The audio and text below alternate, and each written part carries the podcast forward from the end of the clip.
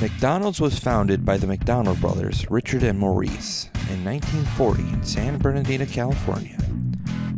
They garnered a decent amount of success as the bustling drive-in style restaurant up until 1948 when they decided to overhaul the dining experience with the Speedee service system, which revolutionized the fast food industry. While the McDonald's brothers are the founders, businessman Ray Kroc took the restaurant to where it is today. Purchasing franchising rights in 1955 and expanding in the Midwest, Ray Kroc eventually bought out the brothers in 1961 to expand the franchise into unseen territories. With Kroc's ingenuity and drive, he got McDonald's to be the titan of fast food that it is today. In 1981, McDonald's had introduced an item called McRib, a barbecue pork sandwich, and eventually was taken down in 1985 after experiencing poor sales. It came back in 1989 and since 2006 has been an on again off again item, creating a cultural following as time goes on. In 2020, one of the worst years for so many people all over the world, the savory pork barbecue imitator beckons us again. But how will the boys respond? Check it out on this episode of Kings of Punk.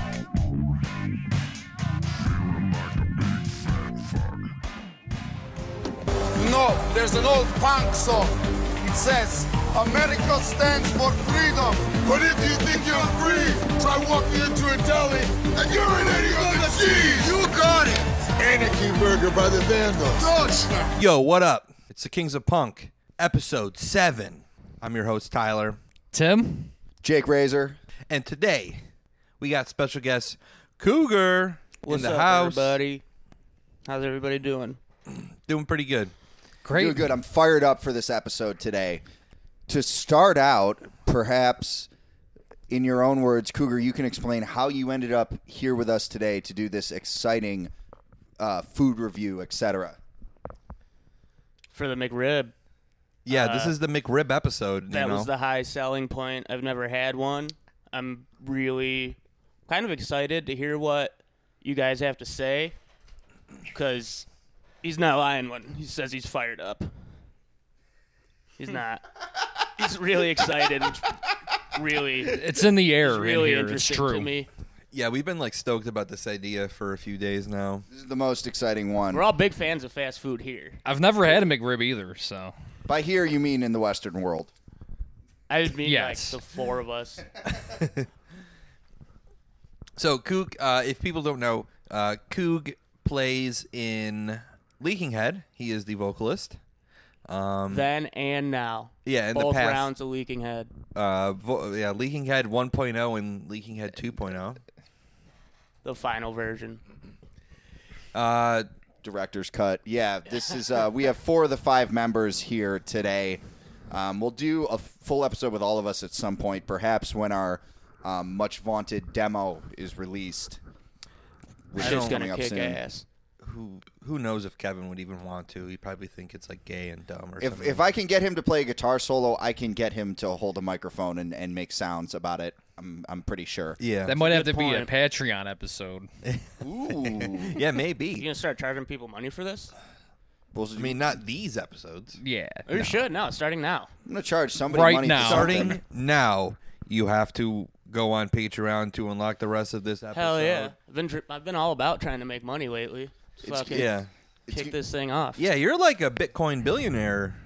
I've made about forty dollars in two days. Wow. it's very promising. Good start. God damn. I'm it. excited. I wish. I'm pulling my hair out over it because it's just like another. The app I have for it breaks everything down like really easily, enough to where I have no idea what I'm doing. Or I, I do more now, but two days ago I kind of just did it on a whim and. This I'm is what up, you I'm do. up forty bucks, baby. This is what you do. You go on Tinder. You pretend you're a girl. Uh, you swipe on a guy. Just swipe on any guy for the most part, and then you go, "Hey, can you explain Bitcoin to me?" And they will explain it to you better than any YouTube video. I mean, I can tell you, girl, girls can tell if you don't have cryptocurrency and they don't like it. Um, uh, but you guys are fucking up, man. You got to move in silence, man, like a sh- like a shark.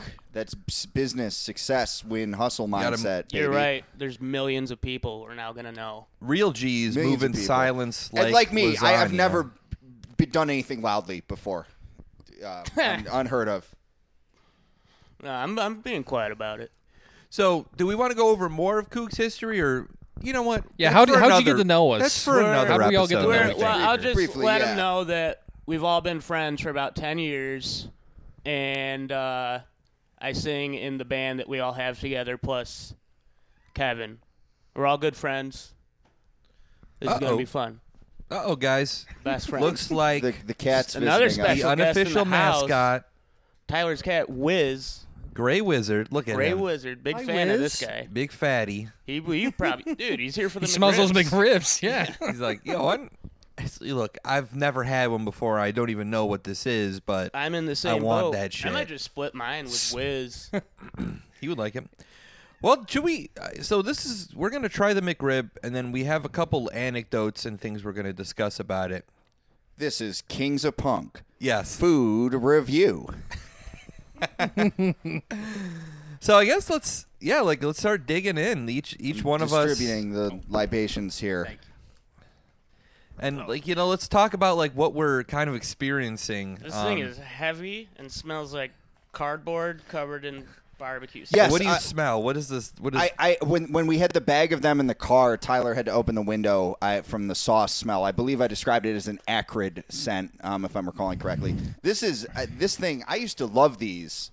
S- Uh, certain listeners may recall. Way back in 2011, the last time that these appeared, I ate them every chance I got. I don't remember what it tastes like because I was drunk the entire time. That was the fattest, drunkest year of my life. Also, last time I had long hair, longer than it is now. But uh, regardless, biographical details. Oh, thank you. Tim has paper towels at the ready. yeah. So very much. this is a classic. I'm looking at mine right now, and this is a classic feature of the McRib: sauce everywhere. Th- yeah, this is fucked. This is It is fucked a little messy. You can set your set your microphones down. I'll keep talking for a little. I'll talk. Yeah, I was gonna. I don't know how if we can eat enjoy- these and like I don't want to make a mess here. Have you have you eaten? I've had Both like. It's me, Cougar, I and told Tim you, have not I- had them. two in my two or three in my entire life. That's it. I told you I was drunk more than two. So you you This guys, is a- Tim, this is a Tim, Tim, and you, you Tim and Coop, Yeah, you gonna guys s- I'm eat yours. We I want to hear your your opinions. Really, my most. my takeaway is I can I smell the pickles on these on these things. Real. Ooh. uh, yeah, I don't know. Now, are you a fan of pickles? Yeah. Okay. I'm a I am a big fan of pickles and brine things in general. Me too. Um, I have Sauerkraut. a tried and true uh, theory here uh, for our listeners. You have a, your partner, your um, your lover, whoever it is, and we all have snacks that we want to share, or that they want to share and eat your snacks. Well, guess what? This is what you do. You uh, gain a taste for things that most people find detestable.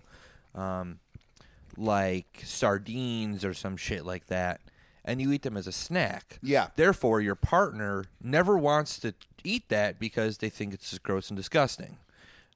Speaking of which, uh, th- this is this is pretty funky. This sandwich that I'm Really? um, eating now. It's the meat is kind of a light brown. There's a shitload of sauce. Mm-hmm. It's got that uh, fake smoke flavor that they use for phony barbecue things like this. Liquid smoke. liquid smoke, it, which I'm not a fan of. Um, it's remarkable that I ate so many of these. I will say the bread is kind of good. There's also McDonald's has. I've never seen. I don't know if I've ever seen a fast food item that was shaped this way. This is an oblong sandwich. which The is uh, odd uh, for the them. original Burger King chicken sandwich is kind of like that. Really? Okay. I think the bread is the only good thing about this fucking thing. Ye- yes. Yeah, I this think that's like the same meat thing. is Or like maybe, maybe the onions. the meat is like it's like am I eating a piece of rubber here? I don't know. like if it's just I kind can- of I don't know. not if I can rubber, finish but this. I do like McDonald's pickles. They're pretty good. Imagine if McDonald's tried to do sauerkraut and how fucking shot that would be. Man, I mean, mean, that, I don't know why they would. Might have been done already. There's a whole, all sorts of shit that that would they've be tried out over the years. The McRib is in that category. Last bite I got was pretty good because it just had that sort of um, generic McDonald's taste rather than tasting like this weird funky thing that they bust out periodically. That's good. That's comforting. If you don't like hearing chewing sounds, guys, I'm just gonna We got to do like an ASMR vibe, you know? yeah. Should not have worn a white shirt to eat this. Oh yes, Tim is wearing his uh, classic American Pie Two shirt. Not even like the American Pie Two. It's like American Pie Two, soundtrack. the soundtrack. Well, it's got like Blink 182, Green Day, uh, a bunch of other fucking shit bands I've never heard of listed on the back. This is. I feel like they would eat McRibs in that movie. I think Blink would. Blink would definitely eat a McRib. You know, I will say I'm ha- halfway through, and it's it is better now. I've become acclimated to um, the horrible realities of everything about this, and I'm and now I'm enjoying it. Uh, I think back in the day, 2011, when I would eat these, that probably happened quicker because I would probably eat it in about two bites. Um, I think I recall being mocked for this by certain people when I was, you know, had had some drinks, etc. But you know, that's okay. Yeah. I'm. s- I, every, I'm taking bites of it. Like I'm trying, but I. I don't mind. really it. don't- It's pretty good. Not great. they, I feel too many onions. They Yeah, put I too lo- many onions. I love onions. That's what I'm saying. The bread and the onions are probably the best part. 'cause The this sauce is awful, and fucking there is a, garbage. there's an excessive amount of it, and I don't understand why. I don't know, and I, I, I actually, it's kind of weird. I feel like the only thing I can taste right now is onions. Actually, I don't. Really, I'm getting like See, it's too much sauce for me. It's weird because mine, if you looked at my container, you'd say, "Wow, there's so much sauce in there." But I'm taking bites, and it's as if there's almost no sauce on it. It's Schroding, Schrodinger's sauce. the pork doesn't have like a flavor. It's like devoid of anything. It's ru- There's it's nothing rubber. there. Yeah, it's It rubber. really it's is like just rubber, a. like Tim it's just a texture Yeah, that's what it's.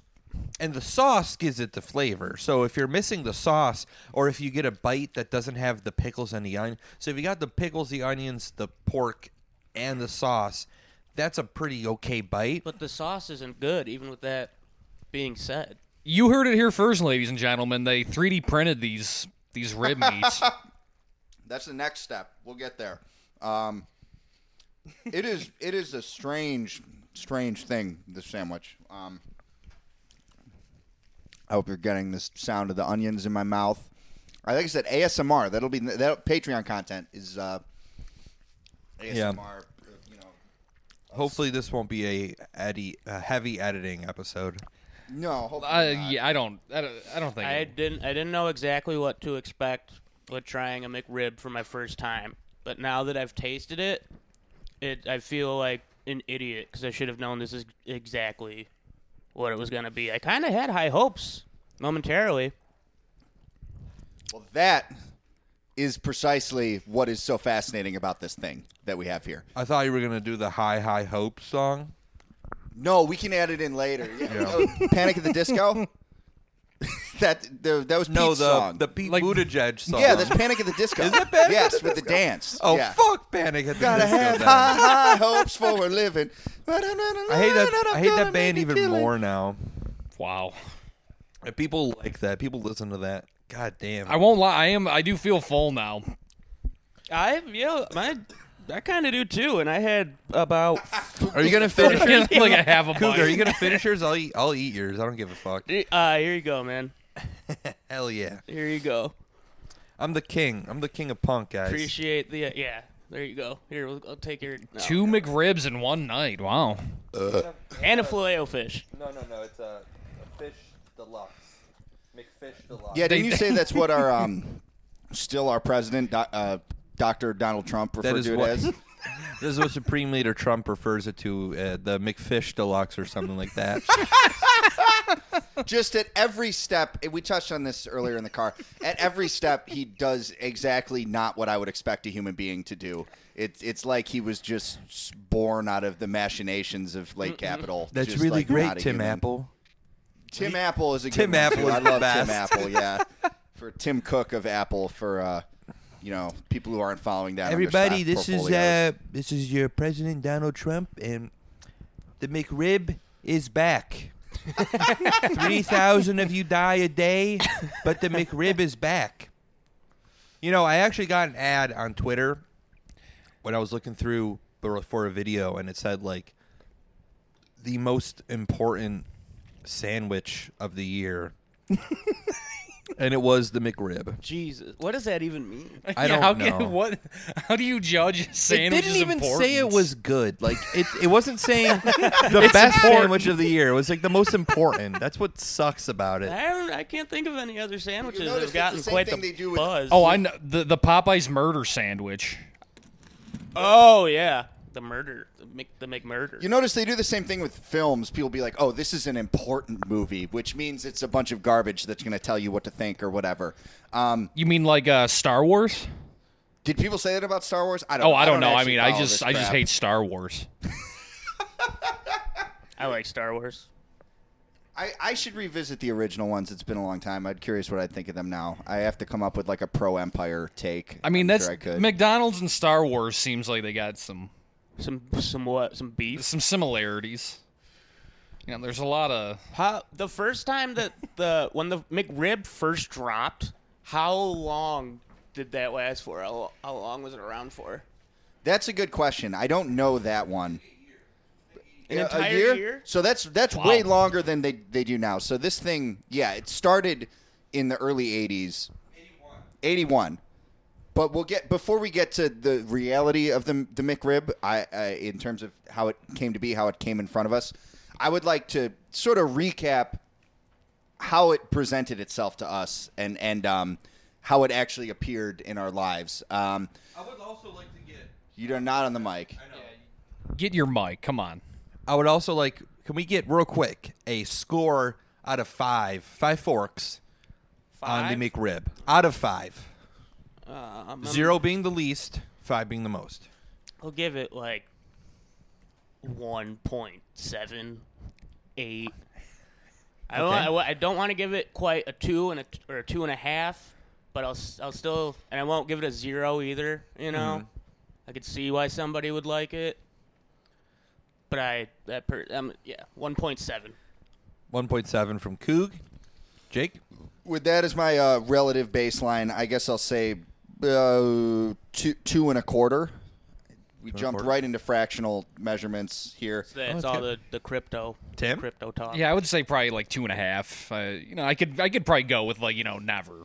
I don't ever need to eat another. You know, Oh, definitely. You know, fries would have helped because you could have dipped them in the horrible sauce. Maybe if there That fries actually would have on been, the yeah. sandwich to kind of soak to up soak some up of the that sauce, shit. yeah, and the act of dipping the fries in the sauce this kind of uh, makes you feel good just to do Well, that. Like Tyler, Tyler Tyler, what do you said, the sauce is being used for something rather than Tyra, being a what's waste. your score? I would say two and a quarter, two and a half. Okay. General Um, consensus. now here's the thing, and this is something I may touch on. The I'm going to touch on that in the intro. I'm going to do like a, a little bit of an intro. You probably heard it or already. The methods of McDonald's is like almost scientific. How much to use, how much goes here, how often do they clean, and stuff like that. The Talking manual about that the like actual production of Yes. their their food. it was that's how it was when Ray Kroc was like franchising it and like establishing his franchise. Yeah. and, Ray like, the- cock, Ray Cock. like gay cock. Yeah, more like gay. more like gay cop.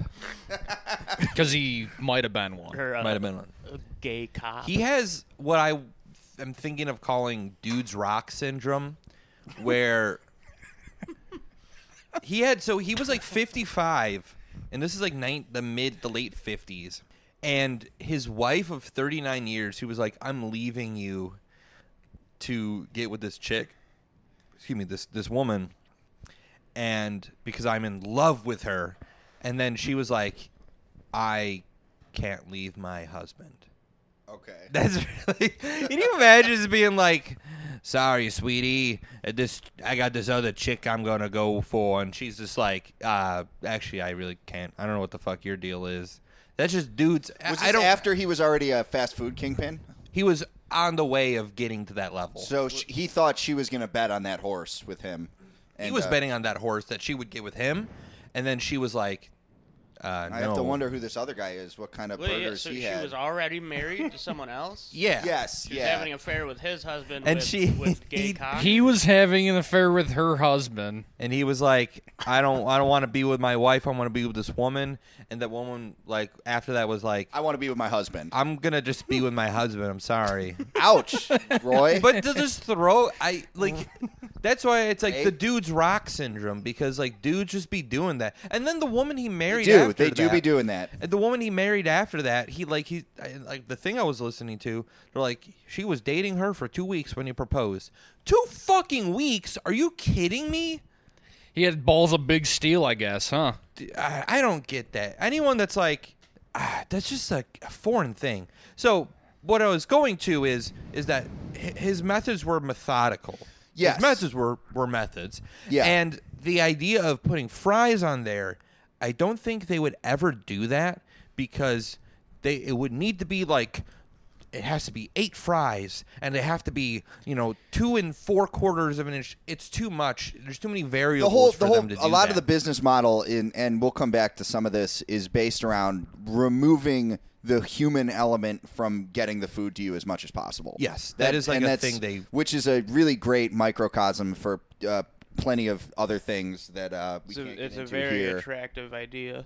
Well, yeah, that's that's how you. I mean, because then you don't have to pay the people if there's fewer people, and the people you do have, you can pay less because they're they're using their brains less, and the work they're doing is seen as less valuable per And you- you- per hour. Only have to face them for so long. That And is you- also good for customers. you as can well, replace yeah. them at an instant. Replace almost. replace them with anybody from of the you know the unemployed whatever. Um, and yeah, to to your point, McDonald's. Um, I'll, I'll I'll come back to that. To to return to this sandwich that we all didn't particularly like. Um, how did it appear to us, and why did we buy it? I mean, we bought it because as I noted earlier, it's a strange thing. It doesn't uh, look like other McDonald's products. It's shaped differently. The meat is ostensibly different. It's supposedly pork. It's has a different sauce. It's barbecue. It's not their usual thing.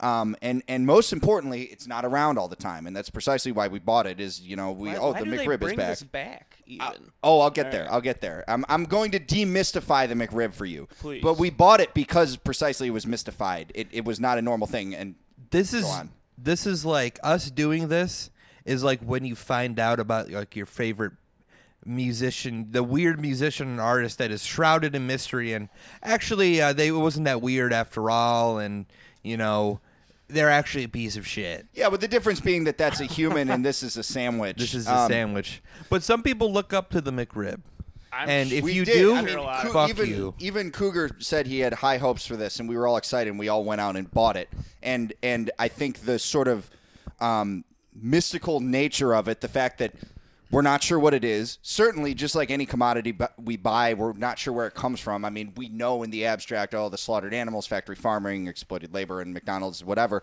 But we don't really know that. We don't see it. We don't know that much about it. So this this is an object with magical properties, as is would be any fucking. I mean, it effectively is because you I don't know, why if I it does. high hopes. We just put magic high into our level bodies. of curiosity, though. It's still, still, it provokes that in you, and you, and you don't really know why. You know. Um, yeah, definitely. a- and I think the key thing with this one is exactly the fact that it does. I mean, the last time this popped up was in 2011, and it pops up at seemingly random intervals. I've heard people muse on this. Why did they bring the McRib back? What is there? Is it seasonal? It's clearly not seasonal. It's like once every few years or something. I do think that it has been back bef- between now and 2011, but I think it was I'm like not sure about that. I think it would have been like one time. The point being that it is it is every few years. Not it's not it's not truly seasonal. No. You know what is seasonal is the um, Shamrock Shake. That's every year. Yeah. Is it is it like uh, released in leap years? No. The McRib. Is it is No. a Well, it is this no, year no, is a no, leap so year. That's a No, no, good. no, That's no, no, no, no, mythical no, no, no, no, no, no. If if you look, Good guess. If you were to look at it, you would think that it was random, and this is why um, it appears to us the way that it does, and why it became, I guess you would say, as silly as it sounds, an object of desire for us, is Is it because of the, its nature. Illumi- the Illuminati. You're pretty fucking close. Now, I, I did some research on this. There's a great article on a website called the the Owl, but it's spelled A W L. Um, the article is called "A Conspiracy of Hogs." Now, they charted out the years that the McRib is released and put it on a graph of pork futures on the commodities market. Go on. Large amounts of pork.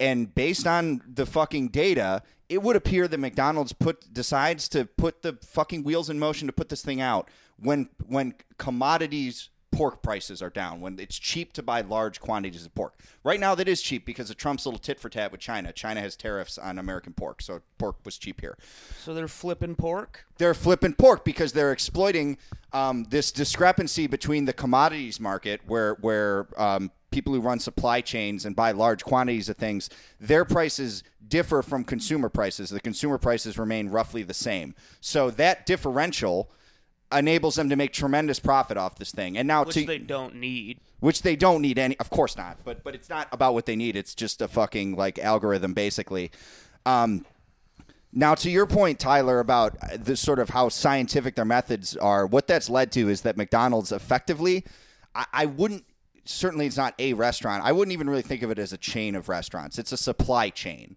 it's a fucking like supplier of goods in large quantities and so, really, McDonald's doing this also, buying these huge quantities of pork.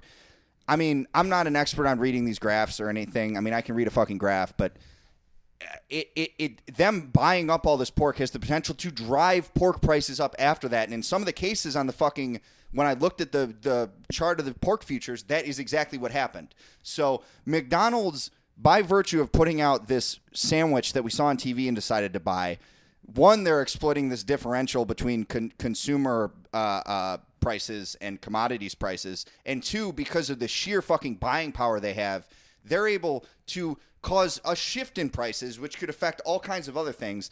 And this is all undergirded by f- fucking dead animals and the workers making this and all these other factors that affect people's actual individual lives. Um, what are you gonna say? Go for it. And God damn. ultimately, it's for something that isn't good. Well, yes, that and, and think of and I'm certain they throw a lot of this pork away. So this whole process, like eh, eh, when I when I learned about this, immediately having the head that I have, I transposed this onto.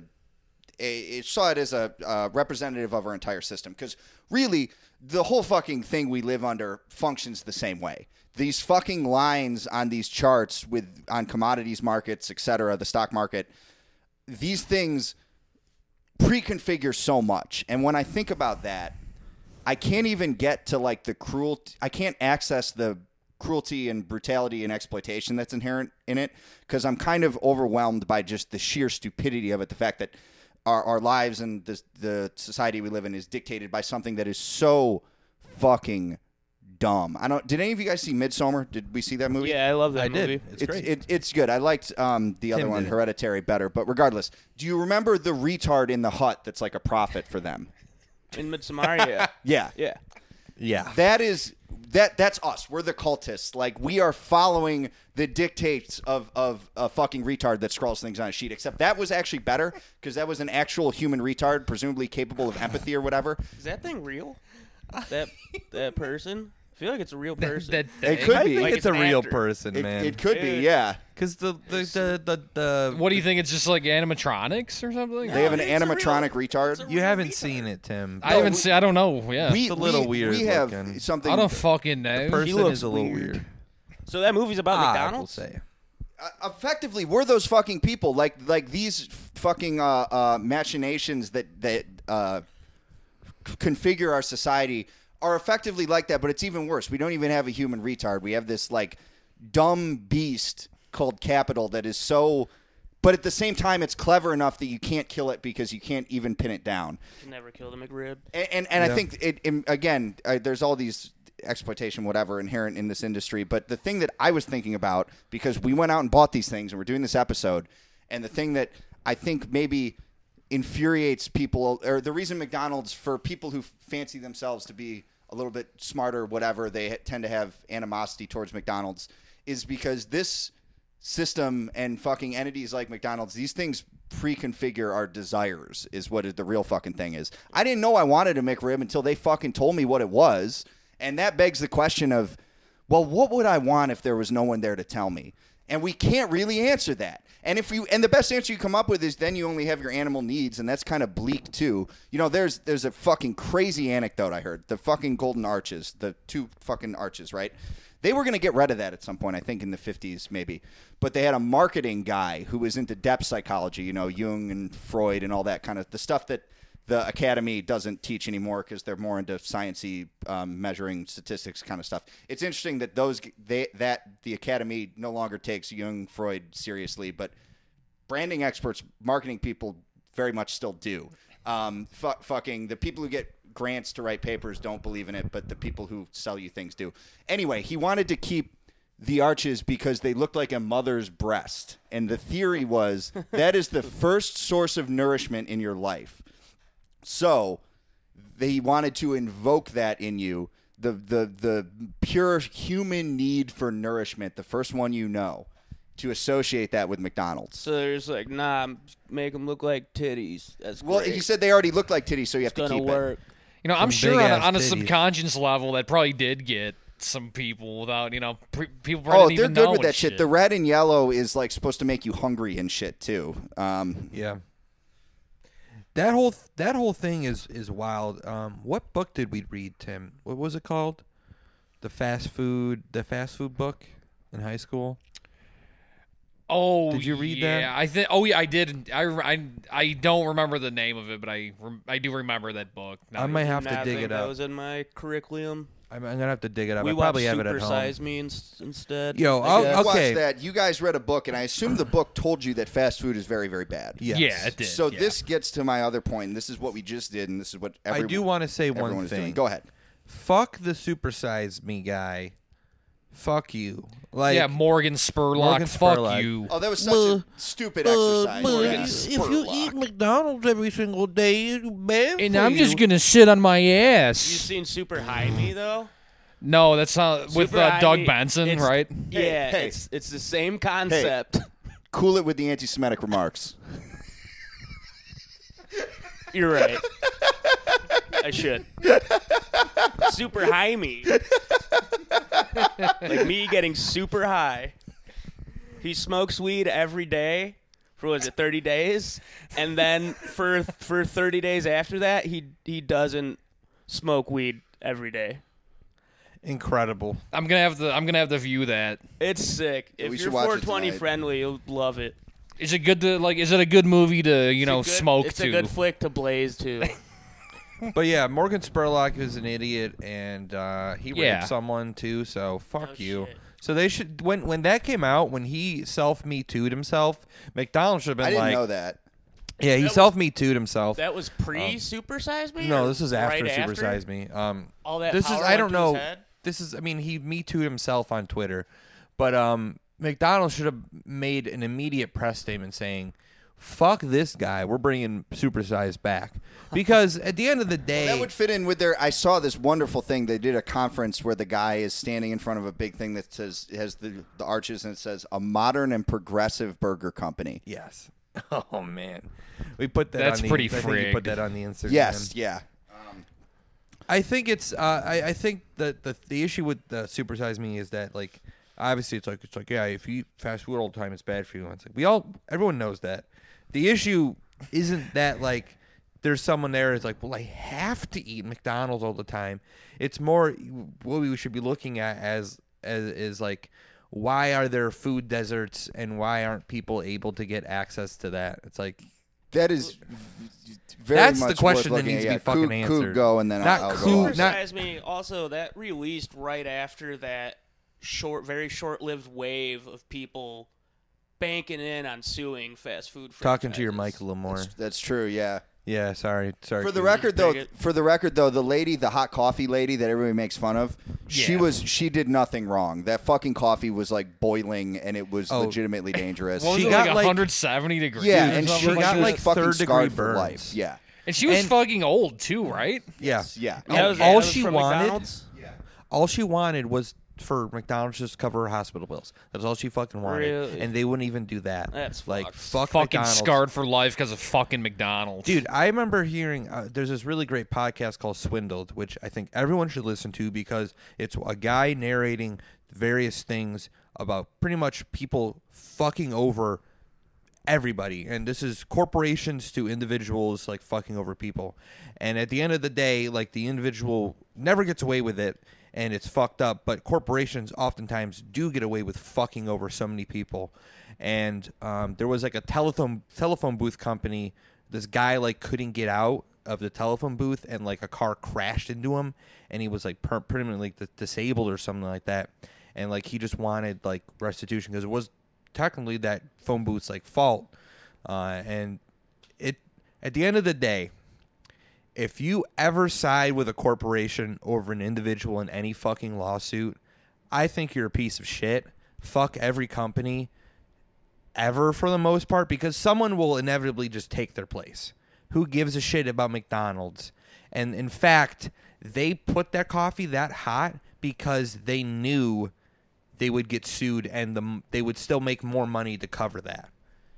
And that's So fucked up. That they is hurt so that old lady up. on purpose. I mean, kind of like they they, They were knew, probably just they knew waiting it was for gonna happen. They Yeah. knew that stuff was going to happen, and they accounted for that. And the accounting for that uh, led them to, well, actually, it's better that we have our coffee this hot, uh, and the amount of people who will sue us won't affect their bottom line. So we're not changing. Well, it. this is this is exactly it. Is they can account for fucking everything, and that's why they have so much power. Again, like I said, they have the power even to fucking like have a say in what we want, which is what's so fucking in, infuriating about this. But I'm glad you guys mentioned reading a book about how fast food is bad in the movie and everything else because, and you're correct. There's food deserts and fucking economic reasons why people eat shitty food, and that is a real issue. At the same time, there's a lot of people who don't need or have no aren't coerced into eating this and and do anyway and they justify it exactly the same way we did and we do all the time and the same way everyone justifies their participation in things that are unethical bad for them etc oh no. I'm different. I know it's bad. I'm not like those other losers.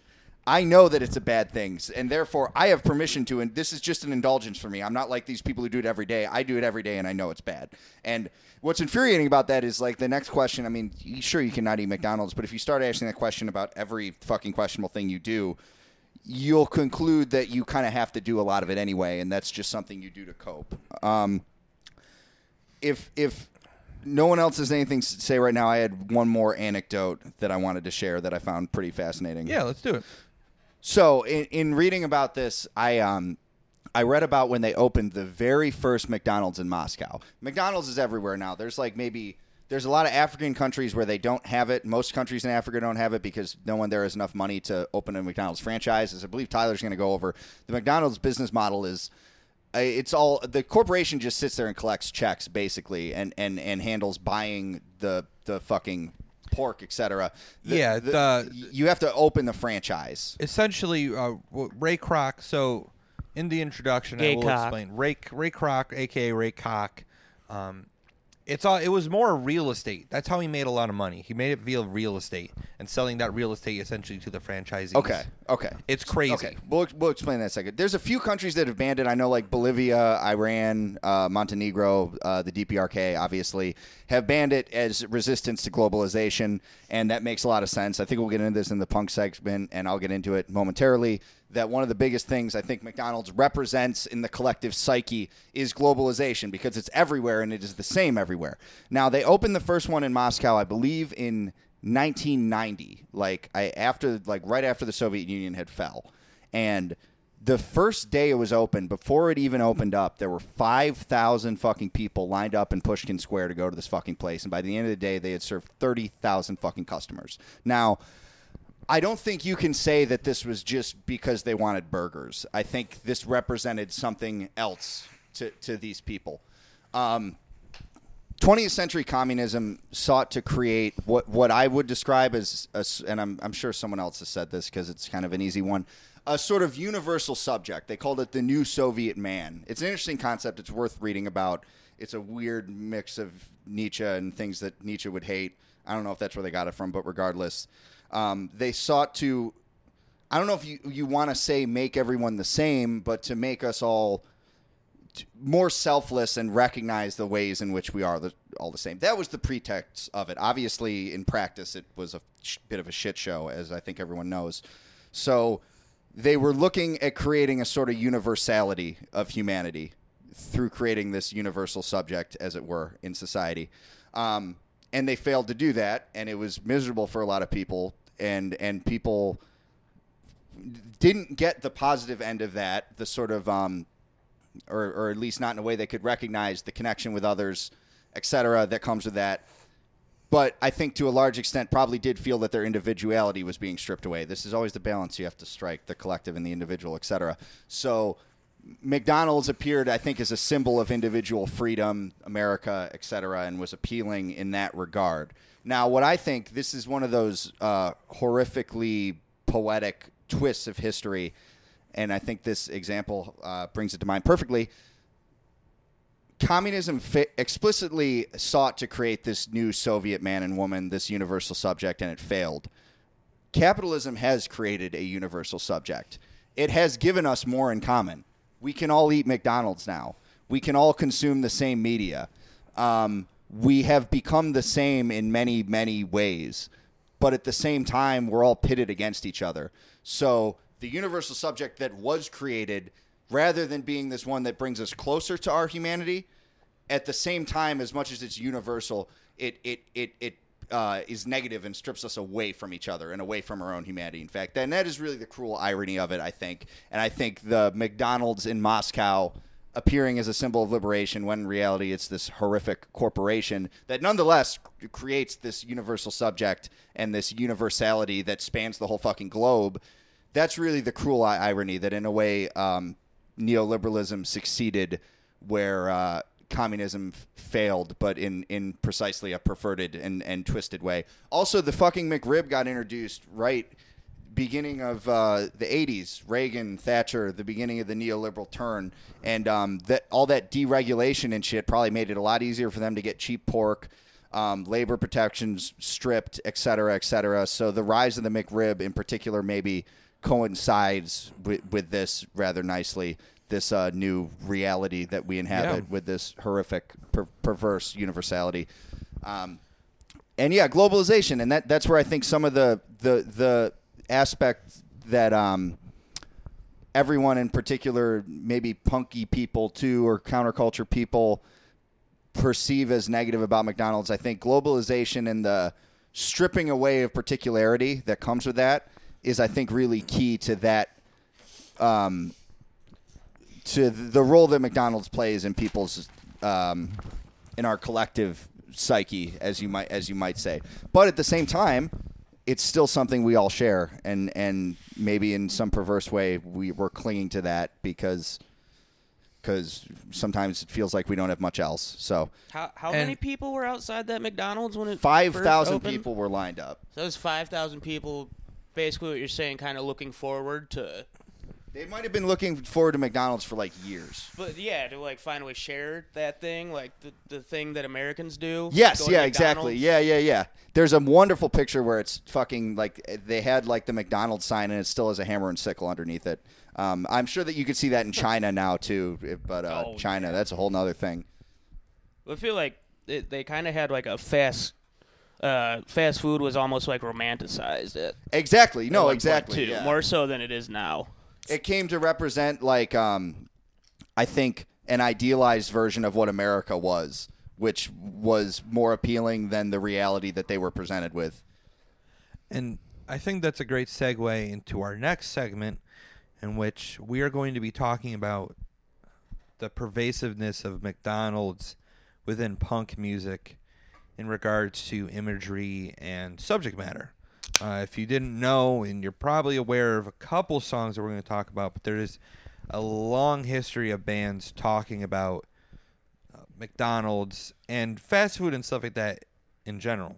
because it's a perfect avatar for for what I think in an inarticulate, incoherent way, a lot of these punk bands were lashing out against. Although, as we'll get into some of these acts, it was better articulated with the involvement with animal rights and so on. Yeah, and uh, I don't know. It's I, I think it ha- a lot of it has to do with Ronald McDonald, which I will get into. I wanted to maybe talk about that a little bit too. He's a fucking The- clown. He's mocking you. He's Yeah. fucking honking his stupid nose right in your face. The death of Ronald McDonald, and is Ronald McDonald a Christ-like figure? You know, that's something to ponder. I mean, he isn't. Uh, but wouldn't that be funny, folks? More if- children recognize Ronald McDonald than they do Jesus, Jesus Christ. H Christ. Which you know what? I, I that is something I'm okay with. It yeah, it doesn't seem to be that bad of a, a thing. Yeah. Like who cares? They I both think I kinda think um I think Ronald McDonald would have to be the sort of the trickster arch- archetype, the Loki wolf. you know, he, All right. he he killed Balder. He he he killed Beauty. He killed and Odin had to turn into an eagle to go rescue him. That's oh, why Ronald Varg's so McDonald mad. killed Voldemort. But No, Varg. Actually, one more anecdote. Yeah, what's there's a, Varg there's a gotta say great about there's a McDonald's? fucking clip of Varg in prison where he's talking about the first McDonald's opening in Bergen, his little town in Norway that he's from. And you know, this is Varg. Who knows if this is real? But he said that when he was when him and his friends were little kids, it opened up and they they saw it as the Soviets did as a symbol of Americanism, America, but they were not fans of that. I think there's a bit of a tradition of anti-Anglosphere thinking in Norway. So him and his friends, I guess, went down there after it was closed and just shot at it with rifles, like fucking uh, primitive tribes people. Like it was Yeah, a like fucking, fucking foreign beast. lunatics? Yes, yeah. So, this was this was before the church stuff. so yeah, Ronald They McDonald. started off with Mac- McDonald's and Ronald McDonald killed Balder, and uh, Varg will have his ra- uh, his vengeance once again. That's why he did. That'd be better yeah. than burning churches. Yeah. Uh, I was There's a lot gonna more of them, though. I was gonna say, uh, just so uh, if you're have a Twitter or something like that, please leave Varg alone.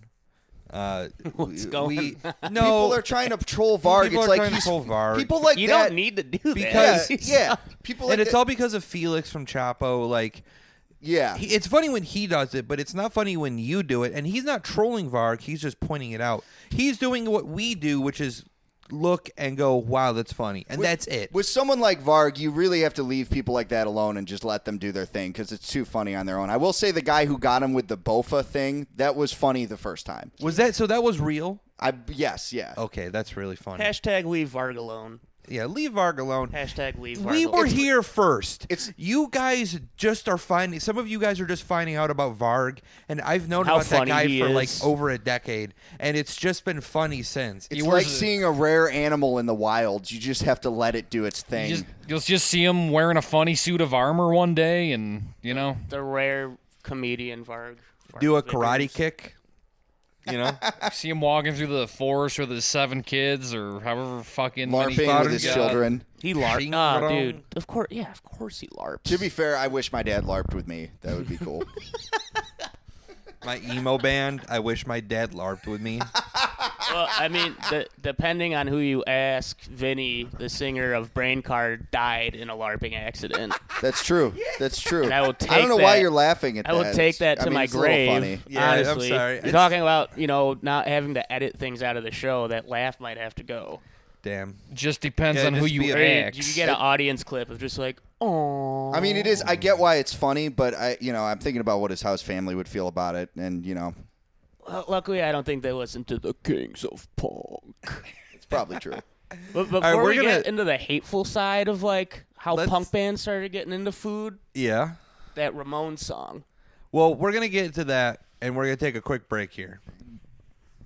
Big fucking rip, motherfucker! Brick squad!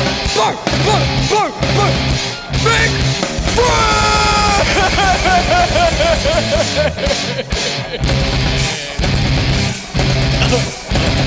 oh shit. Yo, what up? We're back. Yo. And now we're going to be talking about something that is the real reason why we have this podcast, which is punk music.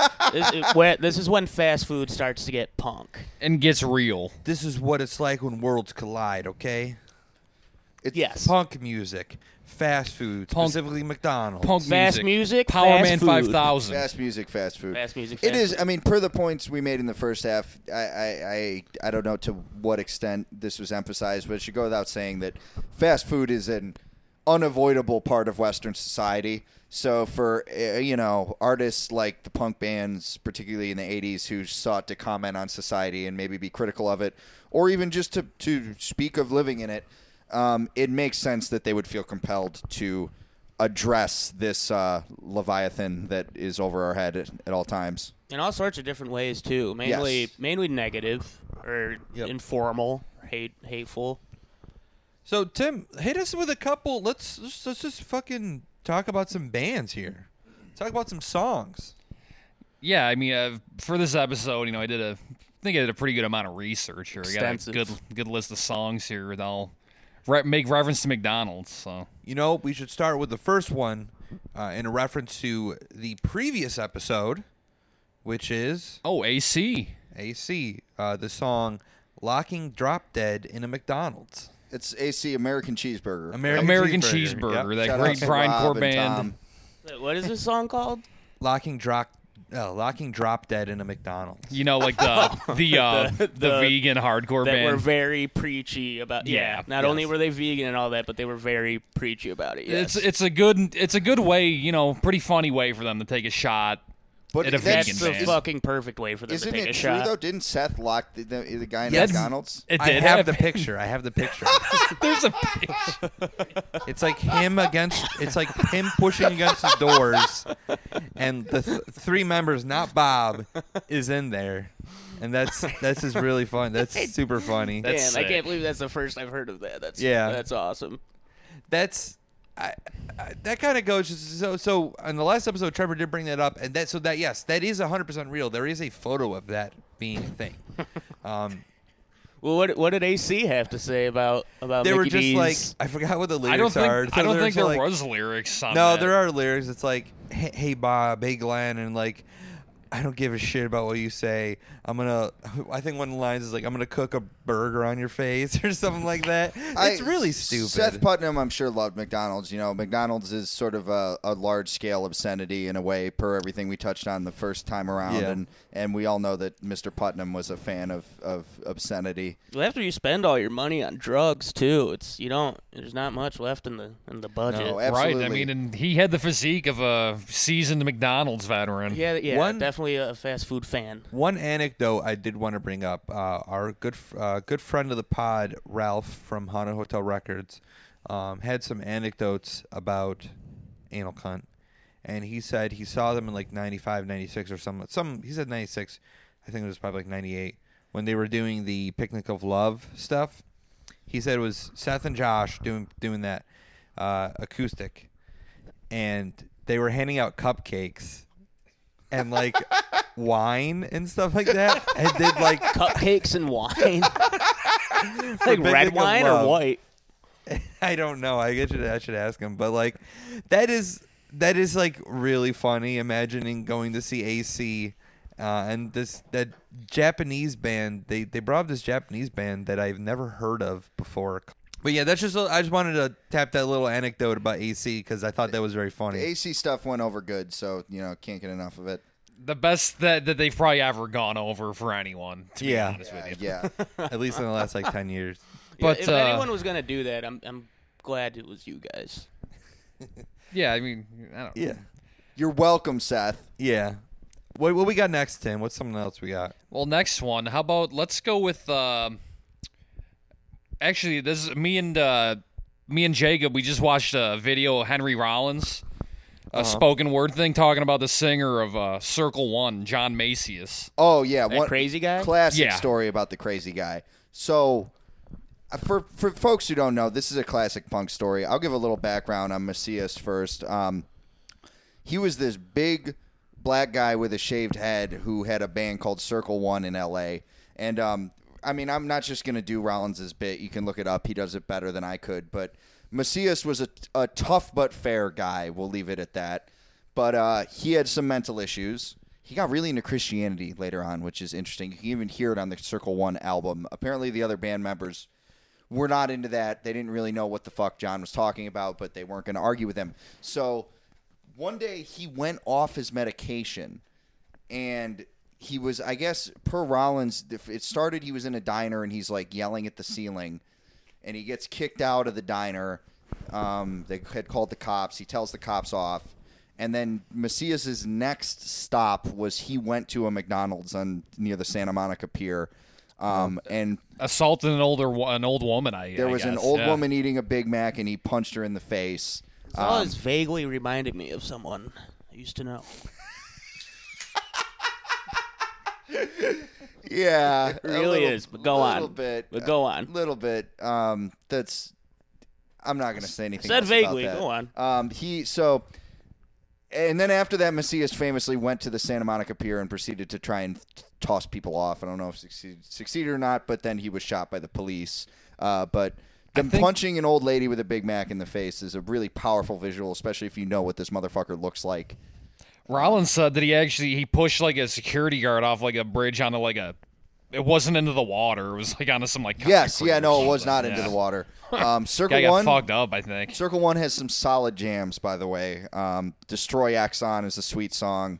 Um, uh, they got Highway Patrolman is one of my favorite anti-cop songs. Uh, very anti-society type of band.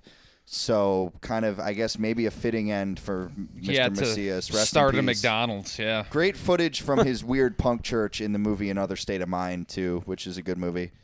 Cool. Punk church. Yeah, I didn't. I've never heard of Circle One really. So They're cool. They're good. Yeah. They are pretty cool. Uh, let's move on to uh, how about we'll go with MDC's corporate death burger. oh, that's That's from a pretty- the classic. Uh, That might the have seven. the- Is that a seven short or full length?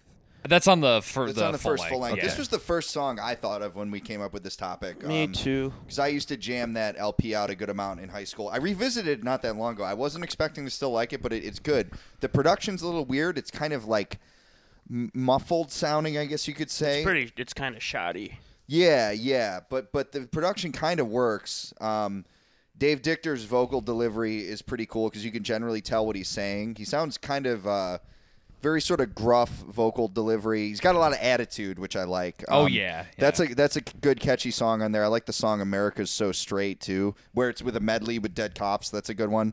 And MDC, I mean, in terms of attempting to develop some sort of political consciousness within punk in the 80s, which I don't know if I would say that was a successful project, but I would say that Dave Dictor was one of the main people leading it. Um, he was involved Probably one of the earliest too. in America, Yeah. yes. If it, uh, we'd have to do more research on the years and what every song on this list that Tim made uh, come from, but as far I feel like he might have taken some of the first shots at especially just the whole fast food thing. Definitely, and, and sort of animal rights stuff. Definitely in America, especially. I mean, putting Yeah, out a like record the, called uh, "John Wayne was a Nazi" in like '79. I mean, that was that was ahead of the curve. He was involved with MRR too, which was sort of pursuing a similar project. Another MDC song that con- that touches on the animal rights. Uh, Chicken Squawk. Chicken That's- Squawk. Yeah. That's a good Yeah. one. Yeah. So de- definitely uh, the the and this was before. That was Ve- like '83. Yeah, veganism and vegetarianism. I think were. I mean, I know they were a lot less big back then, so it makes sense they would catch on in a counterculture like uh, like punk. Now later on in the '80s, some of the Cro-Mags guys, etc., got into Hare Krishna and started also also doing vegetarianism, but um, through a more reactionary lens, we'll say, which is where the the hardline vegan straight edge movement comes from. The band Vegan Reich, which I am a fan of. Oh, Holy a shit! little bit of What's a different that, um, angle, but Fuck, what's that Youth of Today song? That's no what more. I was thinking of Yeah, of today that's- this that was whole no the time. more with the music video. Yeah. They got recently um uh 586 got like an original copy of that on v- the VHS. Really? They had like four copies. Yeah, he uploaded it recently. That was very cool. Yeah, the Um, dawn cool, of yeah. vegan straight edge, which is still pretty prevalent today. Honestly, I Enough think so that's like it's got its own, its whole own thing. Earth, Do you know Earth anyone Crisis. that's straight edge that isn't vegan? I know I have known those people. I mean, yeah. t- technically, I guess, but those people also don't claim straight edge per se. Okay. They just don't get fucked up and no, I don't think maybe like, occasionally eat eggs. we know we know people who are straight edge who aren't vegan. Those Uh. like Mike and and Kyle and those guys. Those guys eat meat. Okay. Uh, I yeah, believe. technically. but you know what I No mean. one that I'm Whenever really I like hear close to. Yeah. Whenever I hear straight edge, I just my mind immediately pivots to I am also vegan. And it wasn't always like that. That wasn't that, like that that. started, I think, with the with Youth of Today, and then subsequently with the Hardline thing and Earth Mm-hmm. Earth Crisis and all that. Yeah, does Earth Crisis have a song about? No, they their their lyrical approach was, I think, a little bit loftier and more verbose. They wouldn't they wouldn't talk about something as particular as McDonald's. I wouldn't imagine. I'll put the uh, Like, chugs to Firestorm and They're more. right yeah, I was here. gonna say more about killing drug dealers or. I, think worked. That was I more their worked with thing. a guy briefly that was briefly in Earth Crisis. Oh yeah, you some told me uh, that. Yeah, want some lineup at some point, Oh yeah, because they are from. and Syracuse. and it was at a vegan restaurant. I might add, Yeah. but he was Shit. not straight edge, and probably liked McDonald's. Yeah, I don't know. No, this it's just that's something I think of like whenever I literally someone says they're straight edge, I immediately just think that they're vegan because they're they're so synonymous. It's I would say especially especially if they're into hardcore. Like if someone says like, obviously you're not straight edge if you aren't into hardcore, but like the whole vegan straight edge thing is such a hardcore thing. The and by straight edge I mean like just lack the sobriety in general. Well, yeah, it makes sense on a few different levels. Because on one hand, on a more personal level, it's like you already have made it a virtue to sort of limit your earthly pleasures in a way, mm. and along with that, for a lot of those guys, and understandably, part of the reason they don't do drugs is because they recognize that it is a monstrous industry with cartels and the CIA, so on and so forth. So if you're already thinking along those lines, it's not a huge jump to say, you know, I'm not going to fucking eat meat either. Because it is, it is to be clear, and we'll probably touch on this more with the other bands. Like, I eat meat, we all eat meat. You all literally listen to us eat meat. Um, it, it, it is a monstrous industry, and um, God will judge us for it someday. For the It's- McRib? Yes. Fuck. it's not that far off from the cartels. You know, it's just a, Really a not, much yeah. nicer version of it. Well, what next? What we got next, Tim? Uh, disrupt, rid the cancer, seven inch. The artwork for that. yes. So got a- that is a. So I wanted to clarify. That is a bootleg seven inch. I feel like it's still pretty recognizable. It's still recognizable. uh, uh, uh, they're like disrupt shirts with Oh, that yeah. on it. Is So- that what the lyrics to that song are about? Do you know? the Is it song like- it's it's definitely it's not it's more more so about you know like yeah like you know I think multinational factory farming and stuff like yeah, that. that kind of stuff. I mean, it is yeah. such a leviathan. You don't even know where. It really start. like it. It's that like it's definitely on, you know, like uh, um, Yeah, I know what you mean. It's it's it's not about McDonald's. Right, right, right. And it's No, not didn't- even I didn't think it necessarily about about fast yeah. food. But I, I'd the- say the it's- industry behind it. yeah, exactly. and, yes. and the machinations of that with capital, global capital. Yes, because Mm, yeah, specifically, conditions for if you don't know what the that. image is, uh, to our listeners, it is a like what it looks like a very large uh, cattle rancher kind of style a- capitalist yeah. who is holding up a little mask Of in Ronald front of his face of Ronald McDonald. now this is uh, first off, I I would ask where where is Disrupt from? That's an American band, right? New They England from actually. New England, and, yeah. and more recent. This is like '90s, late '90s, Yeah. right? No. Uh, early late 90s. They they started in '88, I believe. Yeah, and, and and there were, and maybe we'll touch on some of them later. but There were prior to that. I think we should do another episode about like a, a narco punk in the UK. they were Um, probably disrupt was probably contemporaries with uh, Drop Dead. Yes. I would think right. I was They're like literally a about heavy to say crust that. band, though, Did, right? did they do Yes. a split? yeah. See, I was gonna say Siege for some reason. Drop Dead and Just nah, I don't think. no, they did a split actually. with Destroy, and they have a split Rupture, with too. Rupture. Did they they have go a couple with splits. Phobia, or am I just associating those bands? Disrupt and Phobia. Yeah. They They'd know better than me. I want to say yes. I also want to say I don't think so. I, no. Nah. Drop Dead did a split with Rupture. I think that's what. You yeah, mean. that's what I meant. Drop Dead did a split. I was just that correlating the Rupture. whole like that Rupture side is speaking good. out on animal abuse type thing. Well, yeah, with thi- both thi- those this is this is something I was going to say with with this band and maybe some of the earlier UK bands, but even into the '90s, early 2000s, like in the punk scene and also even outside of that, and what you would call like leftist circles. I mean, I can remember when I was a kid, two of the biggest things that those folks would talk about were animal rights was bigger. And I understand why priorities have shifted with, with that, especially since as it's become more and more apparent that uh, vegan food is not much better th- for the environment, and we have, have to do a lot more than adjust just our diets. soy is destroying the rainforest. Yes, yeah. A lot of other things are as well, but soy is tied up into that too. Yeah, if, Your, like cattle your tempeh, ranching. your tempeh is horrible for the rainforest. Yeah. cattle ranching is like way worse only by the sheer fact that they just need more land to like raise cattle. We can't win, and we're all going to die. Yeah, Yeah. yeah. It, it, the ecological catastrophe won't be averted by your diet. But regardless, like two two issues that uh, f- folks that were leftists against the establishment, whatever, that used to I talk about a lot more were both animal rights and globalization. These are two issues that have been completely abandoned by the, the left flank and, and unfortunately the right flank is now seizing upon globalization is what they're going to post but I, I would be interested in examining obviously conditions have shifted. I understand why priorities would shift. But i think the the shift the fact that these things are less prevalent issues now i have to think it's an op particularly with animal rights groups. Like because some of these groups are really radical. They were doing direct action and like mm-hmm. I, I i have to learn more about it. But i know like like the ALF and shift, they were doing real shit.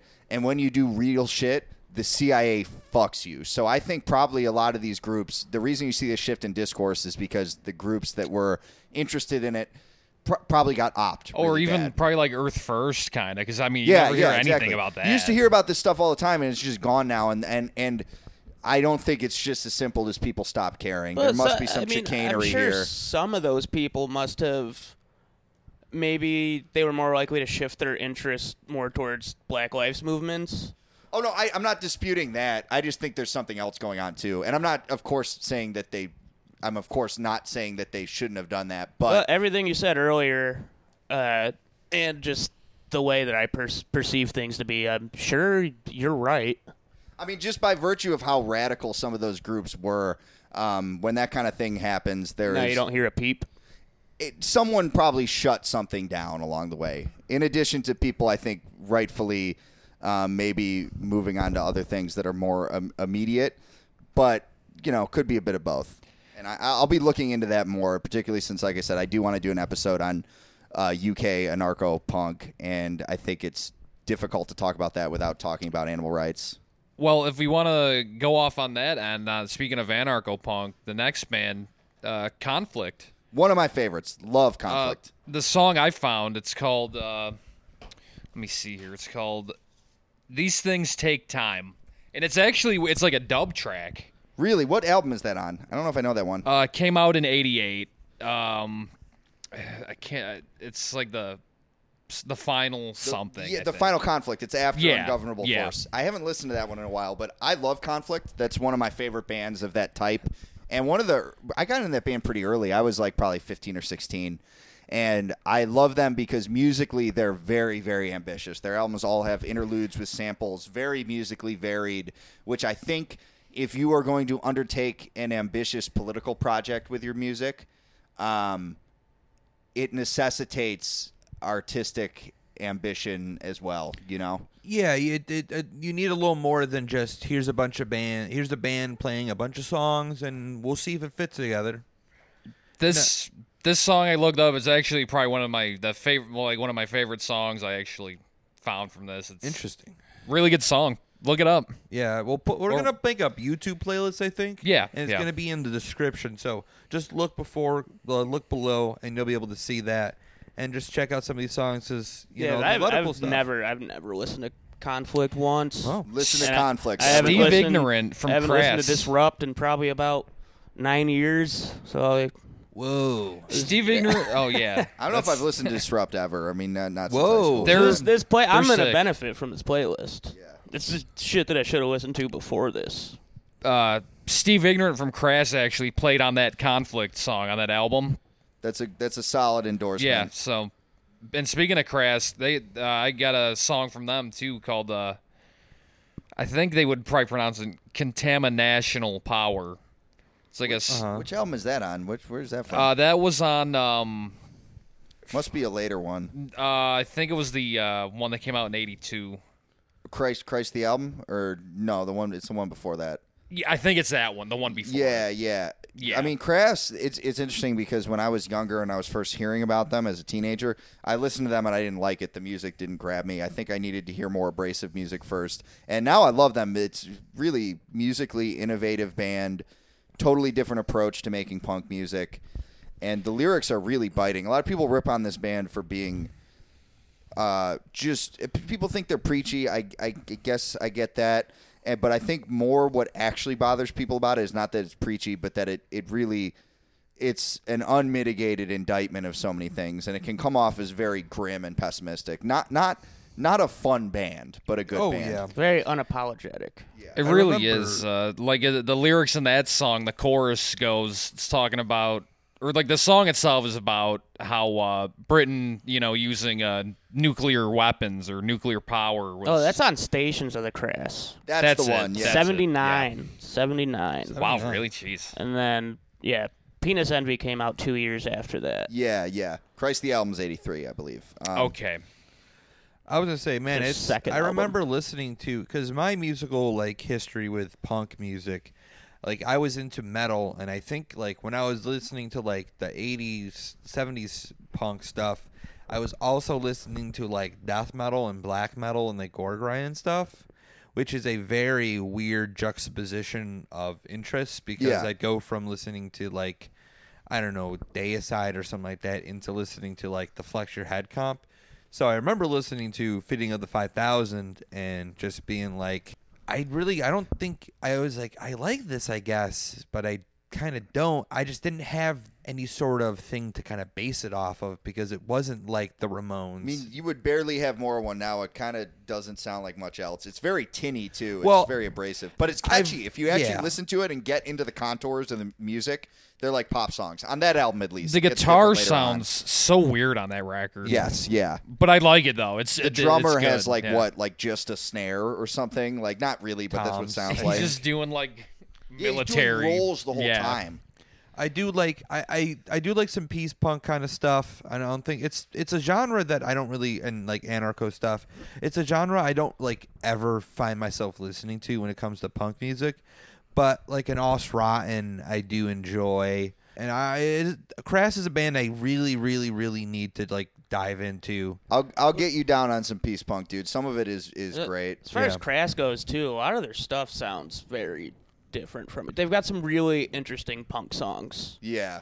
Yeah. And, and some more experimental albums. But yeah, you want to get into peace punk? We'll we'll talk. One day, Yeah. maybe in a, a future episode. Yeah, we'll prepare for that. But speaking of catchy songs, Yeah. And, and you brought up the Ramones and the topic that we're on for this episode. Getting back to the romantic feel that fast food once have, the Ramones, you know, which well they were like one of the first punks, p- punk bands ever, right? Panks bands. Punks bands. Uh, and oh oh, I love her so. It's not McDonald's, but the lyrics. I met her at the Burger King, fell in love by the soda machine. That's one of my favorite Ramon songs and always has been. I Classic. love it. Yeah. And and you you touched on something that I I I would like to sort of explicate for a second. You know, even when I was a kid and this isn't me having childhood nostalgia cuz I hated being a child. I would never go back. But McDonald's was fun back then. It was kind of nice. There was still something human about it. You go Fucking to a, ball pit. You yeah, dude. ball pit. You go to a fucking McDonald's now and it looks like a fucking airport. It really is like just as the the superstructure has evolved along with, you know, the undergirding machinations of it moving forward and the gears turning. Like our whole society has been like HR department sized Jesus Christ, uh, there's got to be a better word for that, but you know what I mean. Yeah. Everything has become so much. It's like it gets more sterile by the day. And if you look at what a McDonald's fucking physically looks like now, it's a fucking good example of that. But but then look at what we just ate. It's like what the, this doesn't match. Like this is No. fucking shit. Exactly, and that's that's what I think. It maybe maybe we need to. You know what? Exactly, we should write new punk songs about McDonald's because it's so much more insulting now. Yeah, I, I would say to kind of go off that real quick. Um, Because we because not only is it is it bad and it's like some of our only choices now. We're expected to pretend that it's good, or they're telling us Yeah. that it's good, and Yep. it's fucking not good. So just be honest with us. and we It's should bare minimum. applaud them for like being a little better, I guess. New leaking head Pro- song. Yeah, progressive About burger McDonald's company. Fucking coming jack out. me off. I, I I'd say uh, McDonald's. Mac fucking red. Shout out to Radioactive Snowshoe. Uh, Our friend yeah, you Jared probably that was heard on- that, and that's what the middle. We're gonna use that as an interlude, right? Yeah. Yes. I, Um, Can't my wait. I, I had thoughts about McDonald's in regards to Ronald because Ronald McDonald was such like an integral part of McDonald's, uh, which f- is featured prominently on several of the albums that we're going to talk about. One of them spe- being a uh, album that is kind of uh, related to Rochester, to the uh, compilation This Comp Kills Fascists Volume 1, which features Spoonful of Vicodin. Shout out to them. Uh, Shout out to Spoonful for real, for real. the the corporate mascot is a thing that is like almost not a thing anymore. Like most That's places fascinating. Yeah. Mascots are dying and it also relates to punk bands and stuff like that punk bands and really more specifically metal bands metal bands loved the mascot in bands have 80s heavy metal bands tons of them had like stupid mascots Eddie. fucking eddie How fucking uh, huge Eddie the is. riot seal yeah, man the seal. uh, the last great icon The circle in- jerks guy. Circle Jerks guy, uh, DRI Skank Man. The last great icon, which is not even great and it sucks, and it shows you why how it kind of works like that. Was that I can think of that was like kind of newer is Disturbed's the guy. yes, I haven't the seen hooded this yet. He said man. he's just called the guy. The right? hooded guy that's on a lot of Disturbed albums is called the guy.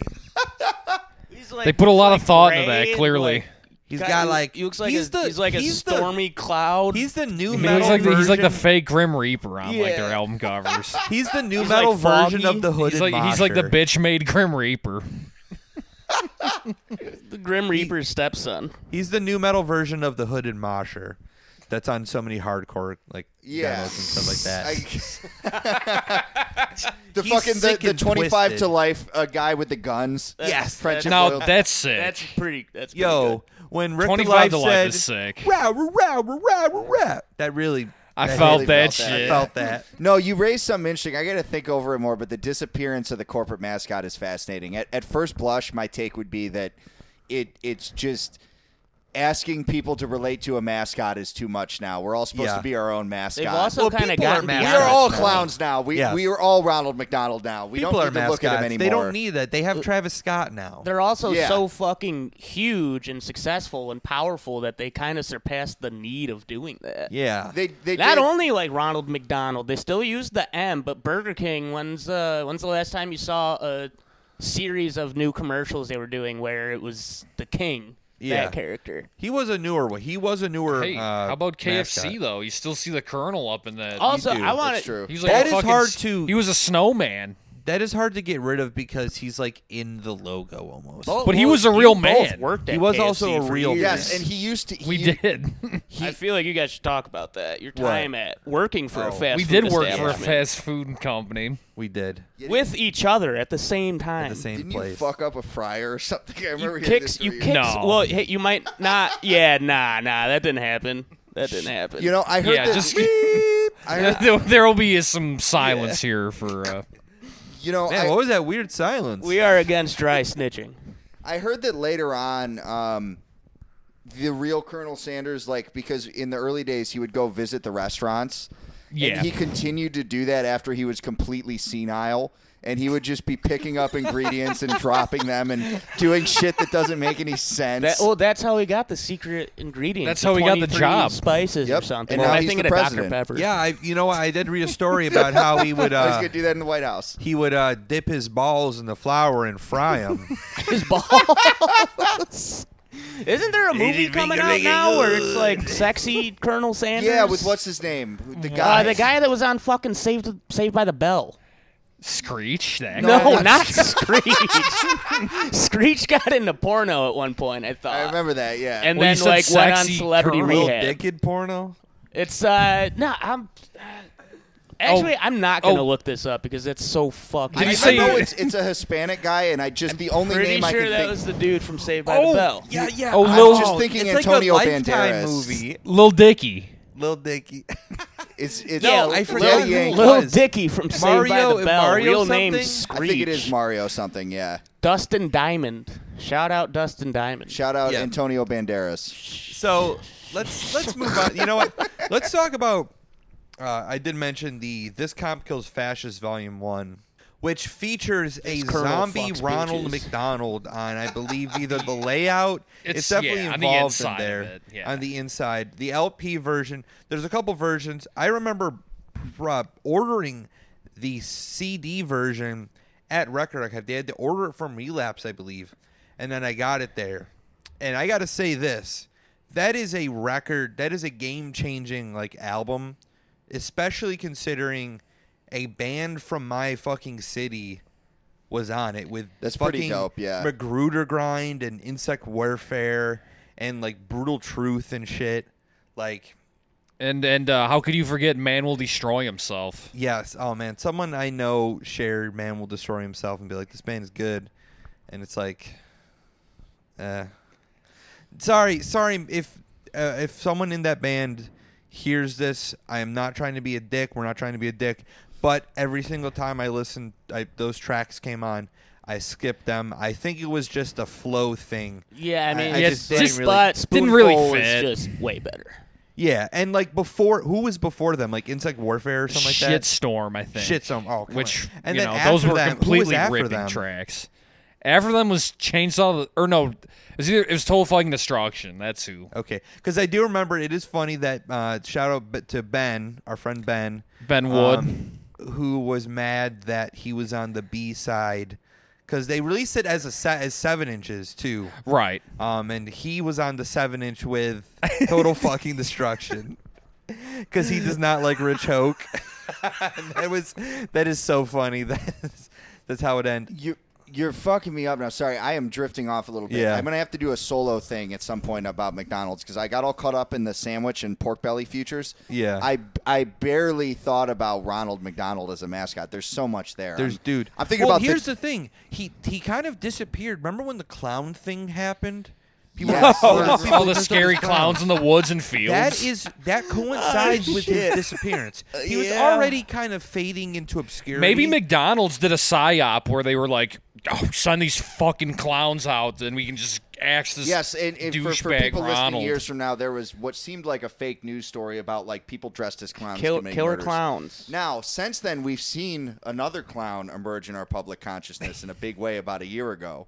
Um, oh, I thought you were going to talk about. I thought you were going to say Donald Trump. oh, you mean the Jonker, right? I'm talking, of course, about Joker. Oh, Joker. Joker. It's me. Like how we all just said the Joker in like a different. it's me. Maybe the that's- Joker I- I gotta- from Batman. I got to think about it I'm more. the Joker, baby. Maybe that's punished Ronald. He's he's lost.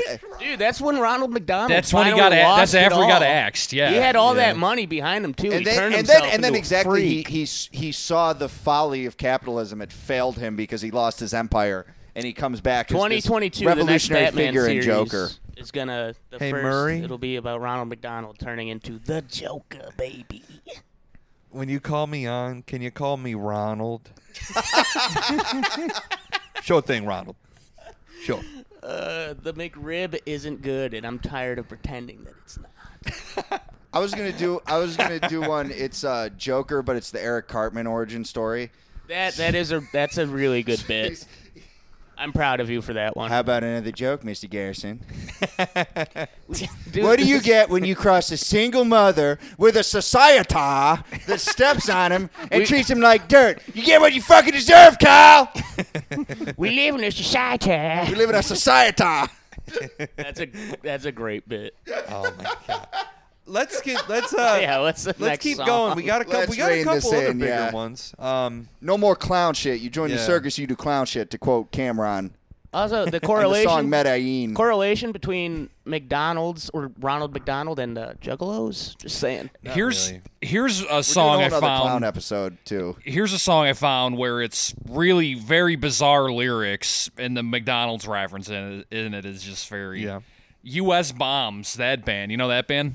Duane Peters. Yeah. Yeah. Yep. Oh, dude, famous skateboarder. Yep, yep. Which also lots of skateboard artwork. Uh, I was gonna say they love McDonald's, doing right? doing uh, you know fast food one-off rip-offs. A lot of them Well, just get cease maybe- and desist. Maybe I'm also wrong on this too, but isn't like I feel like since I don't I don't skate or anything, so I don't know, but isn't there kind of like I feel like with skateboarding, um, it, there's like a lot of like what like kind of like sponsorships and like Well, that's a. g- I mean, Mountain Dew, Red Bull. yeah, like all sorts Uh, of kinds of early 2000s, possibly very late 90s. Tony Hawk with uh, Bagel Bites. They called him Bagel Boy. Um, I Really? feel like over yeah, I feel like over the past 15 years, McDonald's probably probably had professional skateboarders I in could see their like yeah. TV commercials for advertisements. Not so much now, but yeah, I mean Mountain Dew, Red Bull, base basically fast food. Right. But this song, this weird song, I looked at the lyrics about this. It's called Framed. Uh, these guys in their in, in this song, they kind of explain their stance on how they think the Oklahoma City bombing was a setup and a Timothy McVeigh didn't do it That's a. because they said he was at a McDonald's parking lot. This is a conspiracy I haven't delved into Which yet. believe same here. not. I've never even heard of it. I mean, I don't know. It's I, I McVeigh. I don't know that much about McVeigh. My guess was always it was some fucking MK Ultra shit. His brain got fried by the government or something. Uh, it's possible he was just really racist too. I don't know, but it's weird that it I went think that he, he, acted he, out the uh, way that he did. He really liked um, what, what's that one white supremacist book? the Turner Diaries. He really liked the Turner Diaries. Yeah. and like there was like a group of people that like it was kind of like um, like a feedback loop. Um, and it was like also kind of revenge. sounds against- familiar. It was kind of revenge. Like if um, Ruby Ridge and Waco, Waco, didn't happen. Waco, yes, yeah, yeah, then- that's what it was. Yeah, yeah, yeah, I exactly. mean, if Ruby Ridge didn't happen, then Waco wouldn't have happened. And then if those didn't happen, then the Oklahoma City bombing probably wouldn't have happened. All I Maybe wanted was a something else. McRib, and you wouldn't give it to me. Just a Just McRib. very weird. I mean, I would also like to say that Duane Peter, like he can't be. He- that, guy's got to be a dumbass. That right? guy is fried. That I was gonna way say that up that he's he might as well be on some M- MK Right, he's Ultra probably shit. on all That sorts of, like, pretty he's fucking shot. fried. he's way shot, so I'm not sold on he's his been he's been shot about for like 35 years. just very like very bizarre lyrics to read that somebody would actually defend that Timothy McVeigh. you know, that- it's like that's th- I certainly, uh, I, just to be clear to the listeners, I am not saying Timothy McVeigh. Timothy did do it. McVeigh is innocent. Free him. Free my boy. Free Right, him. not- Hashtag free him. Timmy V. was like, is it 1994, Timmy kicking V down your or Timmy goddamn M? door. Timmy V or Timmy M? Are we gonna, while we're at it, are we gonna touch on the cops buying Dylann Roof a Whopper, or uh, maybe? Yeah, it should have been. It should have been a Big Mac. I we should have given him a McRib. Just that, then he would have been. Then there would be justice if we made him eat a couple of those things. He his his heart would have turned pure. All I wanted was a McRib, and you wouldn't Well, give it to me. I, I'm gonna listen to the U.S. bomb song though, and, and and hear their side of the story. But I'm thinking McVeigh was just. Uh, yet another mentally unstable person who read the fucking Turner Diaries. And, Yeah, and, prob- uh, Funny if in the Same lyrics probably goes he's for just Dwayne like, Peters. in the lyrics he's just like, I also don't really know much about Timothy McVeigh. I have no idea what I'm talking well, about. like, and, yeah, the This lyrics are think, like but I don't know what I'm he was, saying. he was like the lyrics are like he was reading them like he like you know he like saw footage or he was like there was a guy a military guy in the truck near the bill. It's Q- just like QS bombs. yeah, seriously. We got- Um, what- what's the that's next? Next one. Let's go with the Agathocles here. Their song Judge Too Soon. Their approach, you know, they're just very, like their music, very straightforward, very condemning of McDonald's. Like, oh, you did terrible thing, McDonald's. Where's that guy? From? Yeah. He's Greek, right? No, No, uh, Bel- Belgium. Belgium. Yeah. Ah, Now, uh, if you don't, if you, our fans do, uh, listeners do not know much about a guy, Ag- Agatocles. Agathocles, um, a guy. We say, I say Agathocles. I really don't know. I much. think I'm. I don't think it's like.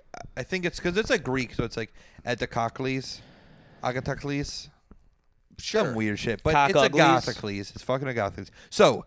Uh, they are known for pioneering what is considered called mincecore, which is a very punk.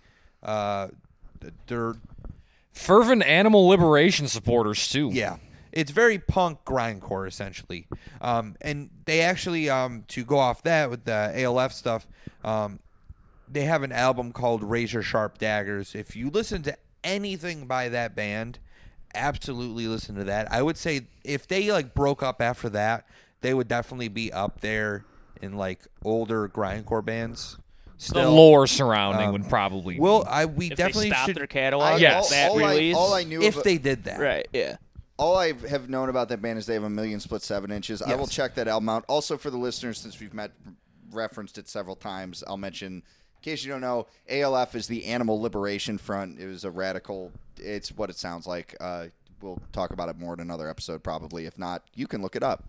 Ralph said he'd be down to do an episode on Agathocles, and I think that'd be an interesting one because uh, if you also do not know, they have a million fucking splits. I swear to God, like every year They- they, come out with like Probably Couple have like dozen just splits. hundreds of splits at this point. yeah, they are a very prolific band. Yeah. Um, which I don't think really need to speak too much about it. It's just it is what it is. Um, but yeah, that uh, Agathocles is very uh very uh upfront with their political beliefs. That makes sense to me as far as what I know about the image that they have. I'm pretty much in the same uh, same boat as Jake, as I just know that they've do and they've done a million fucking splits and whatever. Well, if Yeah. we well we can keep up with the grindcore theme. We got a couple more, you know, grindcore bands with that have the uh you know, more so imagery than in the lyrics, which is with uh Napalm Death on their first full-length Scum.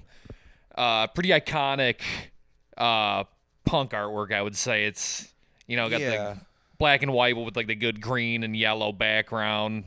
Like a, bu- couple two politicians. Wait, is Mickey D's on the cover? The the logo is yeah. Oh, the, the, the golden arches is on there. Yeah, right in the.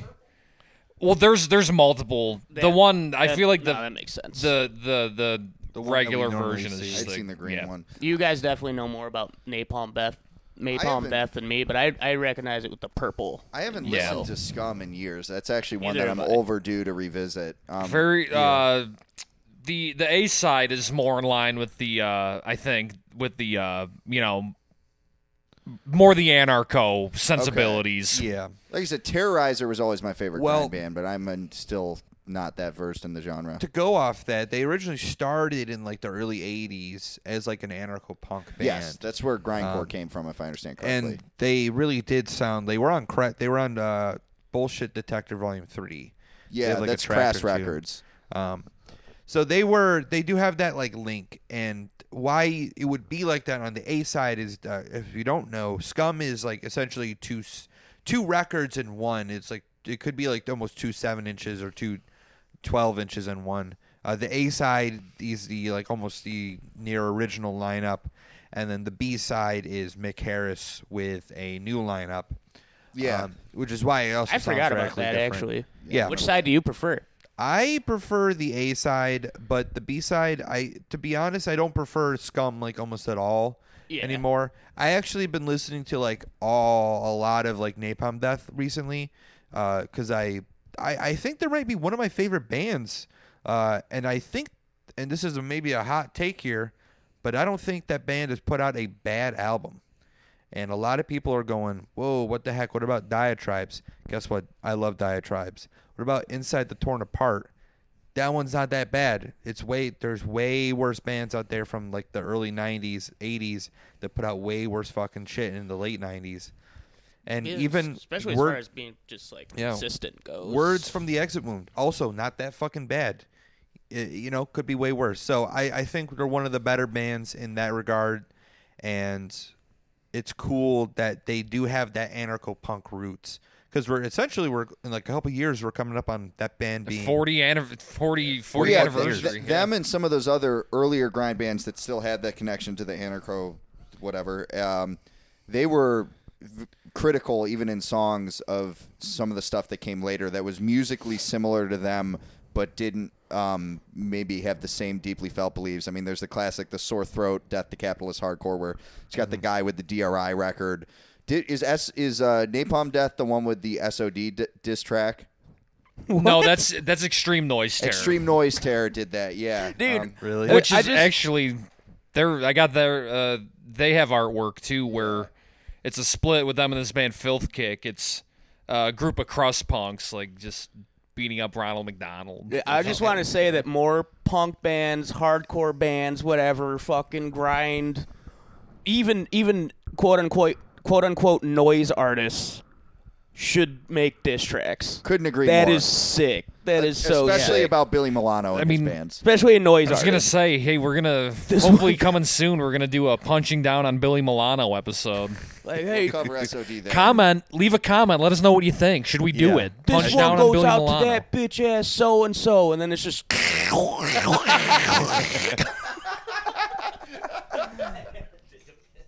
to um You could do it with the like distorted vocals, like "He's a bitch, Blah, blah, blah, blah, blah. bitch, bitch, bitch." to go off uh to He's go off gay, this gay, gay, diss track talk. Um, a band that you I think is on the list has a diss track um about DRI, and that is Electro Hippies. Oh, they This dissed song DRI called too. DRI or DIY, not DRI. Oh And yeah, uh, yeah. on the cover, uh, what's the cover? Play Fast or Die, Play Fast or where Die. yeah, it's Ronald getting. It's- I don't know. Ronald McDonald is definitely there. Again, a reoccurring thing where it's not in a positive way. They're not saying Right, Ronald it's like it's like good. always Ronald getting like his fucking shit pushed. well, yeah, in it's or a something. it's a stand-in for for glo- globalism and capitalism and all those things we discussed in the Yeah. first half. Things that we can't beat up. And I would but, but say- you can beat up Ronald McDonald in your dreams and in your band artwork. and I would say they didn't like they don't have they didn't have like the lingo and like the the the I guess quote unquote the theory that we have fucking now where everyone's a fucking Marxist or some bullshit. Back then it was just like goddamn like I'm imagining that goddamn I hate McDonald's. Fuck this. They had a little And- bit of theory, maybe. I mean, Yeah. an- anarchist groups would, would I think distribute pamphlets and stuff. But you're right. I think it, it with punk especially, it's maybe coming from a more visceral place, which is the best place to start Yes. from, maybe perhaps. But um, yeah, the Ronald thing's interesting. Now I'm thinking about a clown. He's a placeholder. He truly is a placeholder yeah, for and, their and a anger. clown used to be something that could be a beloved mascot. Now the only clown we have is the fucking Joker. It, Which- well, there's it. It made a big comeback. Well, that that's a villain too. if I could uh, The get back to transvaluation of the clowns. I'll have to mull this over. getting back to electro hippies, uh, another interesting note with them on the more so. Uh, they were, I think, they were really big into the uh, hunt saboteurs uh, thing. What is where- that? I think it was like in England, like fox hunting was like really big or Fucking something. of course. yeah, and they were, I fucking of think, course. like their their album cover, "The Only Good Punk Is a Dead One." I think it was like a. It was like the logo of, to that of group course or on that, like that. fucking cursed island those inbred motherfuckers yeah, do weird are shit so like that. so invested in hunting foxes that crust bands need to write songs about it Yeah. No, I, now, I, I- of course, I say this to conceal the fact that I am a bit of an Anglophile, but my God, they love their silly bullshit. Yeah. And now to go to Extreme Noise Terror, they also That is the have stupid nonsense song- capital of the world. Yeah, they also have the classic song "Murder," which is just about you know factory farming and eating meat in general. 450 million uh, animals Are killed in Britain every year. shoved down your throat, and shot shot out your ass. out your arse. Murder. Yes, yeah, yeah.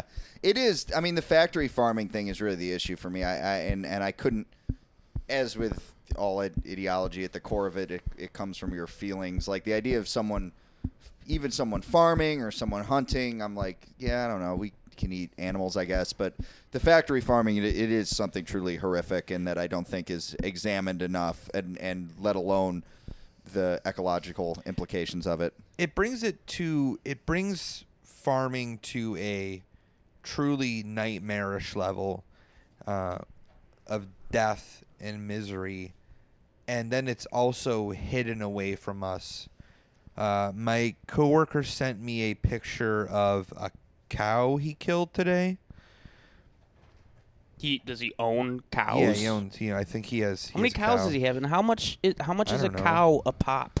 You know, Dude, probably a lot. One of money. cow. And he hunts. He showed me pictures of like deer he's like killed and stuff like that. He'll just like walk out his Yeah. land and just shoot. Well, it used to always be like that. I mean, that that's production, baby. I mean, it used to be the things you would buy would be made by like Well, an, that, an that's kind of different too. He's got it. He's hunting on his own Yeah. land Yeah. that he owns. But that's what people Like- that's what people used to do. And even with other things you buy, it, it used to be made by some guy you know, and you know he's making it, and you're buying it from one guy. And then as the profit motive does what it does, it has to get bigger and bigger. There has to be more and more growth, and you go from a small farm to this fucking nightmare. And um, and Right, now that's- it now that's it can't be stopped. it. Yeah. yeah. How did how did your coworker kill this cow?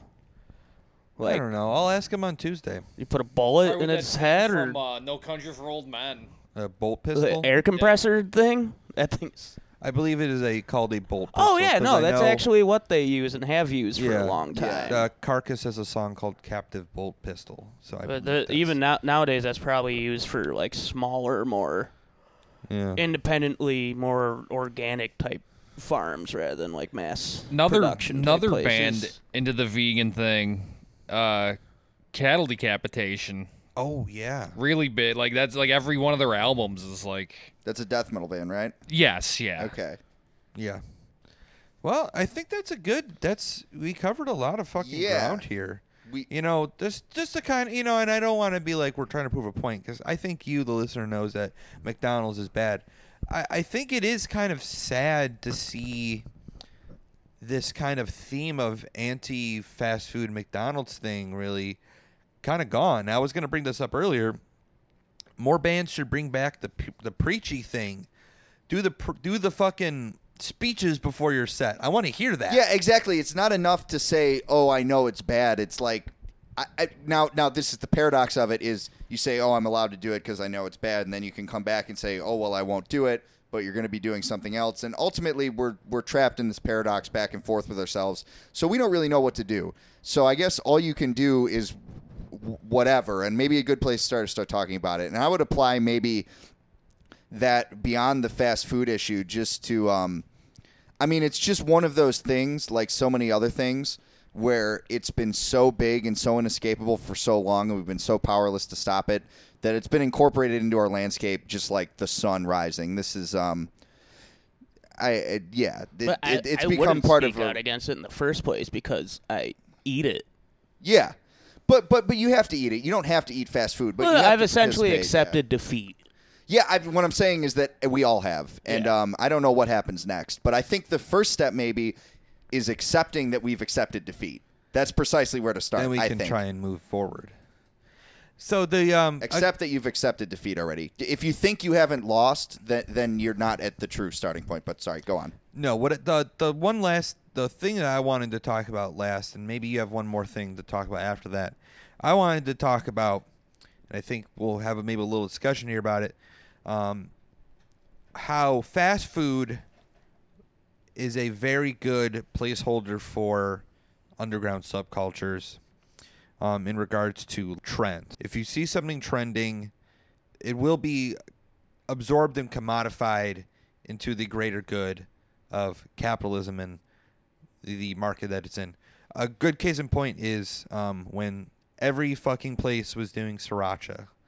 Now, sriracha obviously had been a thing before that, but Wendy's and McDonald's and Burger King and this place and this place, All the artisanal burger places, any artisanal you know. thing becomes a becomes a watered down bullshit version in fast food, and uh, that happens with all subcultures that gain a very large popularity. the- That's not going to happen with like a dungeon synth. You know, no one's ever going to be like, "Here's No, you jinxed it now. Now it absolutely my." will. I'm trying to think of the Weeknd dungeon synth album. Honestly, that would be awesome. That would be awesome, and it's not much of a stretch if you listen to Trilogy. um, I would just interject briefly, and if you say if you want a perfect fucking example of this, look at the McRib. It's fake barbecue. You could not imagine a more and and and we don't have time for it, the history of barbecue, but I would encourage everyone to do research on it. There is like no more culturally rooted, authentic. Uh, food tradition than American barbecue. There's so much there This shit is an insult to it.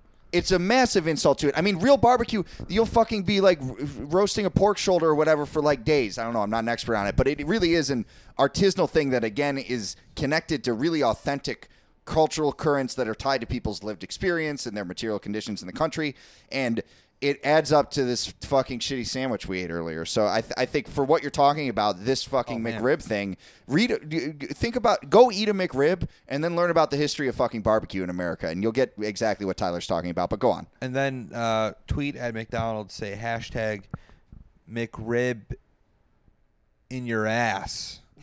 Also, Yeah. hashtag leave Varg alone. Yeah, Hashtag seriously, and, Varg s- alone. but that that is for real though. If you're gonna like go online and bother somebody, like why would you like fuck Varg? Like go after McDonald's or yeah, like bother McDonald's. Tweet it, or Ron. like yeah. Well, because Varg is a living human being who is funny, and McDonald's might is a soulless corporation uh, where a, with a, that is a faceless entity. You're not You don't likely know to we get were responses attacked. from either or. These Yeah. these those Uh, are the both, true. Uh, that both thing is funny. Varg though. might respond to you. Well, these what- are the things that we're fucking living in the shadows of, though. yeah. Truly. So, and uh, to a, a good example, another good example is um, like uh, that I, I thought I was thinking about is um how when death metal started becoming popular, black metal was the uh, kind of like an it became like an antithesis in its like mission statement is like we are not this we don't wear sweatpants we, we're fucking we're more intense and we're crazier than them and we we take this thing seriously We don't wear sweatpants. i mean no that was like a thing like no, I think like Euronymous Euronymous was wrote like pissed off letters about death metal bands Yeah. saying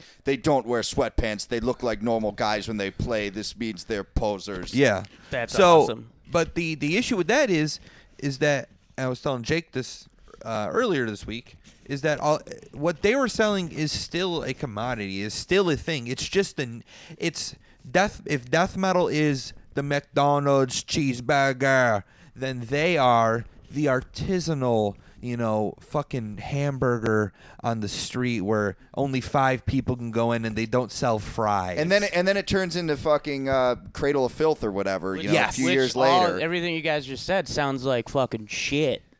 Sounds Yeah. bad. we gotta you just gotta Sounds lame. accept that like things fucking suck sometimes. And that ultimately you can't backlash against something becoming popular. And that's something that happens where something can becomes popular and then we kind of have a there's like a backlash. I feel like i'm kind of in that in that mode right now with uh the in the last like four or five years with the resurgence of death of like quote unquote old school death metal even though you could say that started you know over a decade ago with a band like dead congregation stuff like that.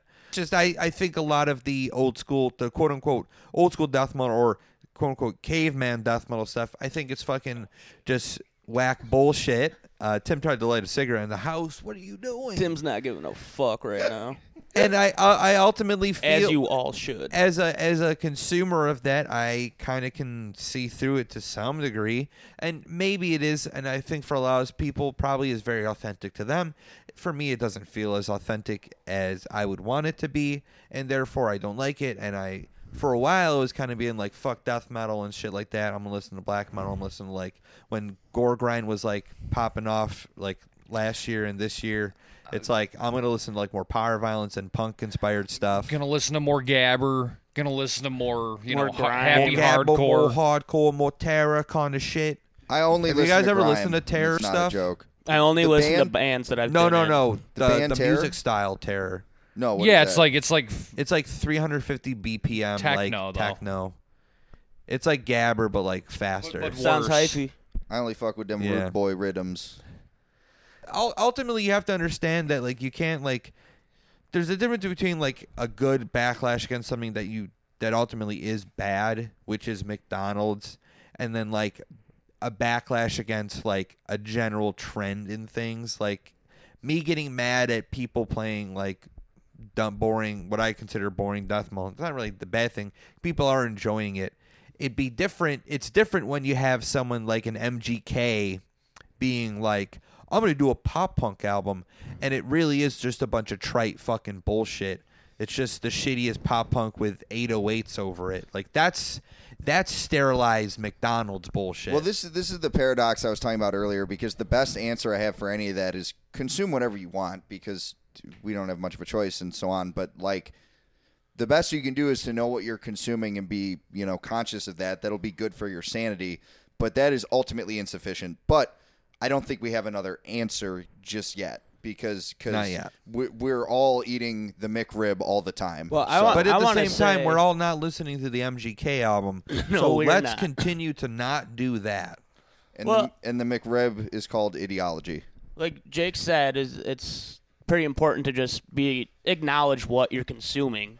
But kind of with that being said, like as embedded and as much of a staple McDonald's and fast food culture is in America, they're also to come to find out they're kind of like shitting on American people. And like did that was that the original you know uprise with bands like MDC in the first place talking against that sort of shit. Well, that's that's exactly it. And people are removed from that because all they see is the spectacle. All they see is Ronald and the magical rib sandwich. Yeah, like McDonald's is about as American as you can get, but it really is not a good thing. And, and in fact, it's so powerful that McDonald's could be shitting on you, and you wouldn't see it because you're all caught up in the arches that look like your mother's breasts and, And the I'ma fucking still fries eat it. and whatever. And you're still I'ma gonna eat still it. eat it. We're all eating the McDonald's all the time. I do like the Shamrock shakes; those are Yeah, quite good. Those are good. At the end of the day, you know, McDonald's came up like so many other place uh, things came up. They weren't like trying to. They weren't like snuffing people out and killing them to get in, ahead in the competition. that They we just- know of. that we know of. So many companies could have. If it wasn't them, it was going to be someone else. That's just the nature of capitalism. Yeah, it's it's part of the whole fucking the, So- the calculus That of it. is correct. and that calculus is in your brain too. If you can, I guess ultimately, It's if you can, configured your desires. You know what? Never mind. I, I don't know. We, no one has an answer, but I, I think it ultimately is just what you said. Just you have to be like conscious of what you're consuming. Yeah, that's all. You, that's all you can do for now, and it's not enough. But just keep asking these questions. Now, to to close us out, um, I would like to first off thank you, Coog, for joining us as a guest. I hope everyone enjoyed this episode. To to end Yeah. things with all this, you know. Well, th- real quick, go ahead. uh, Coog, do you have any plugs? Plugs? Plugs. Um, Let's do some plugs real quick for everybody. sh- uh, shit. You could you could follow me on Instagram. It's at c zero ugs. Um, my name on Coinbase is just Jacob Petz, P E T Z. if you finna trade some currency or whatever, and I just personally want to say, at the end of the day, after this whole discussion, McDonald's mo- most of their menu, this shit tastes good. Do Yeah, it, dude. and- It does. s- I get it all the On- time. while you're on Coinbase, invest in Ribcoin. That's it's all it's. It's all it's it's it's rooted in it's it's uh from pork bellies, you know. That's that's what it, what the gold standard it's, is it's here. a it's a ETH uh, subdivision, which means that it's promising. So yeah, rib rib coin's gonna get big, baby. But no, so some of this has been a little discouraging, but we're going to end on a positive note. Did you have something to say, Tim? Nah. Am I talking too much? I am talking. No, too no. I just, but we're I okay was, I it, was right? just wondering what Tim was going to say. Okay. I guess Um, in terms of like anything that's kind of go because this is the end of the episode. If you didn't know, uh, you know, nothing really has changed since last week. But I uh, hopefully the leaking head demo is going to be mastered soon. That that's what I actually want to plug. Uh, I love being in a band with these guys. I'm really stoked on the music that we've made so far and the shit that we're working on currently. I'm really can't wait for that shit Yeah. to be out. We got a sick ass logo done up for us. We got sick ass tracks recorded. Tyler killed it on the mixing. Uh, I'm looking forward to that. That and the Rockcore comp, comp coming out. I'm Yeah. I'm stoked. Uh, All of thi- our bands. this is Rockcore. Fuck you. We're the only Yeah. punk band in the city. Suck my balls. all of our bands have Straight up. some- I, Straight the I- fuck I- up. I agree. all of our bands have material coming out that we're going to be kind of trickling out over the next few months. So Hell that's yeah. kind of HR shit, holy water. Like, son, this can't tap. Fuck off. You know, maybe the Malachor LP. You know, Crickets. maybe. One of That's these that days. might be that might be pushing it. I don't know. So- might be but pushing it. you know, someday. And either Someday. way, like this, this camp, we're working hard. And I'm really proud of the guy, uh, the stuff that these guys are doing. It's good shit. But to go on that, Jake, So yeah, we're gonna end on a positive note here. You know, there's been some depressing content in this episode, along with some laughs and you know everything in between. I'm sure, but you know, every so often there's an individual who is touched by God Himself and is able to pull a thread of light from the depths of darkness. You know. Um, and sort of unite us all in the world spirit in- What are you from the getting depths of despair. I'm I'm talking, of course, about Wesley Willis. So yeah. we're gonna end the episode by listening to his classic, classic track, probably his most well-known trademark tune, "Rock and Roll McDonald's." And um, yeah, McDonald's is a place to rock. Oh, and then So- listen to Rock and Roll Gas Station. Yes. Oh, that's Well, a that's great, got to great be the most iconic usage of you know McDonald's in a song. I You think. It think has to be. Do you You think know, I- McDonald's was mad about that? They No they way. played that song in Super Size Me, the West We Was. Oh, yeah. Rock and Roll McDonald's. They also there's a hilarious clip from when the the uprisings were happening for BLM in Chicago where someone had hacked a police scanner and they were playing that song and you can hear a cop hearing it and he's like Wesley Willis really um, yes really um, McDonald's is a place to rock it's a good place to listen to music and it is a restaurant where they buy food to eat it's a good place to suck a cheetah's dick. yep so thank you everybody I hope you enjoyed the episode Fuck a and caribou's ass. we will be here. You will be hearing from us next week, and we'd love to hear from you. Thank you to everyone who's been giving us all the feedback, positive or otherwise. We appreciate it. And thank Yeah. you to Tyler, Tim, and Jake for for having me. Yeah, we. Anytime. I Time. always love this is spending a good time, with you guys. Thanks. Uh, follow fun. us again on uh, at Cop Pod Official. That's K O P P O D Official. Jacob on Pats on coin. Uh, co- And you know, just hit us up, uh, share us, tag, tell your friends about it. Uh, this has been going a lot of traction the last few episodes, so I'm very excited about it. Leave a comment. Don't be afraid to leave a comment. like, comment, and subscribe All right, to my boys. Well, let's let's leave you off with some some nice old Wesley Willis here. We'll uh we'll catch you next week.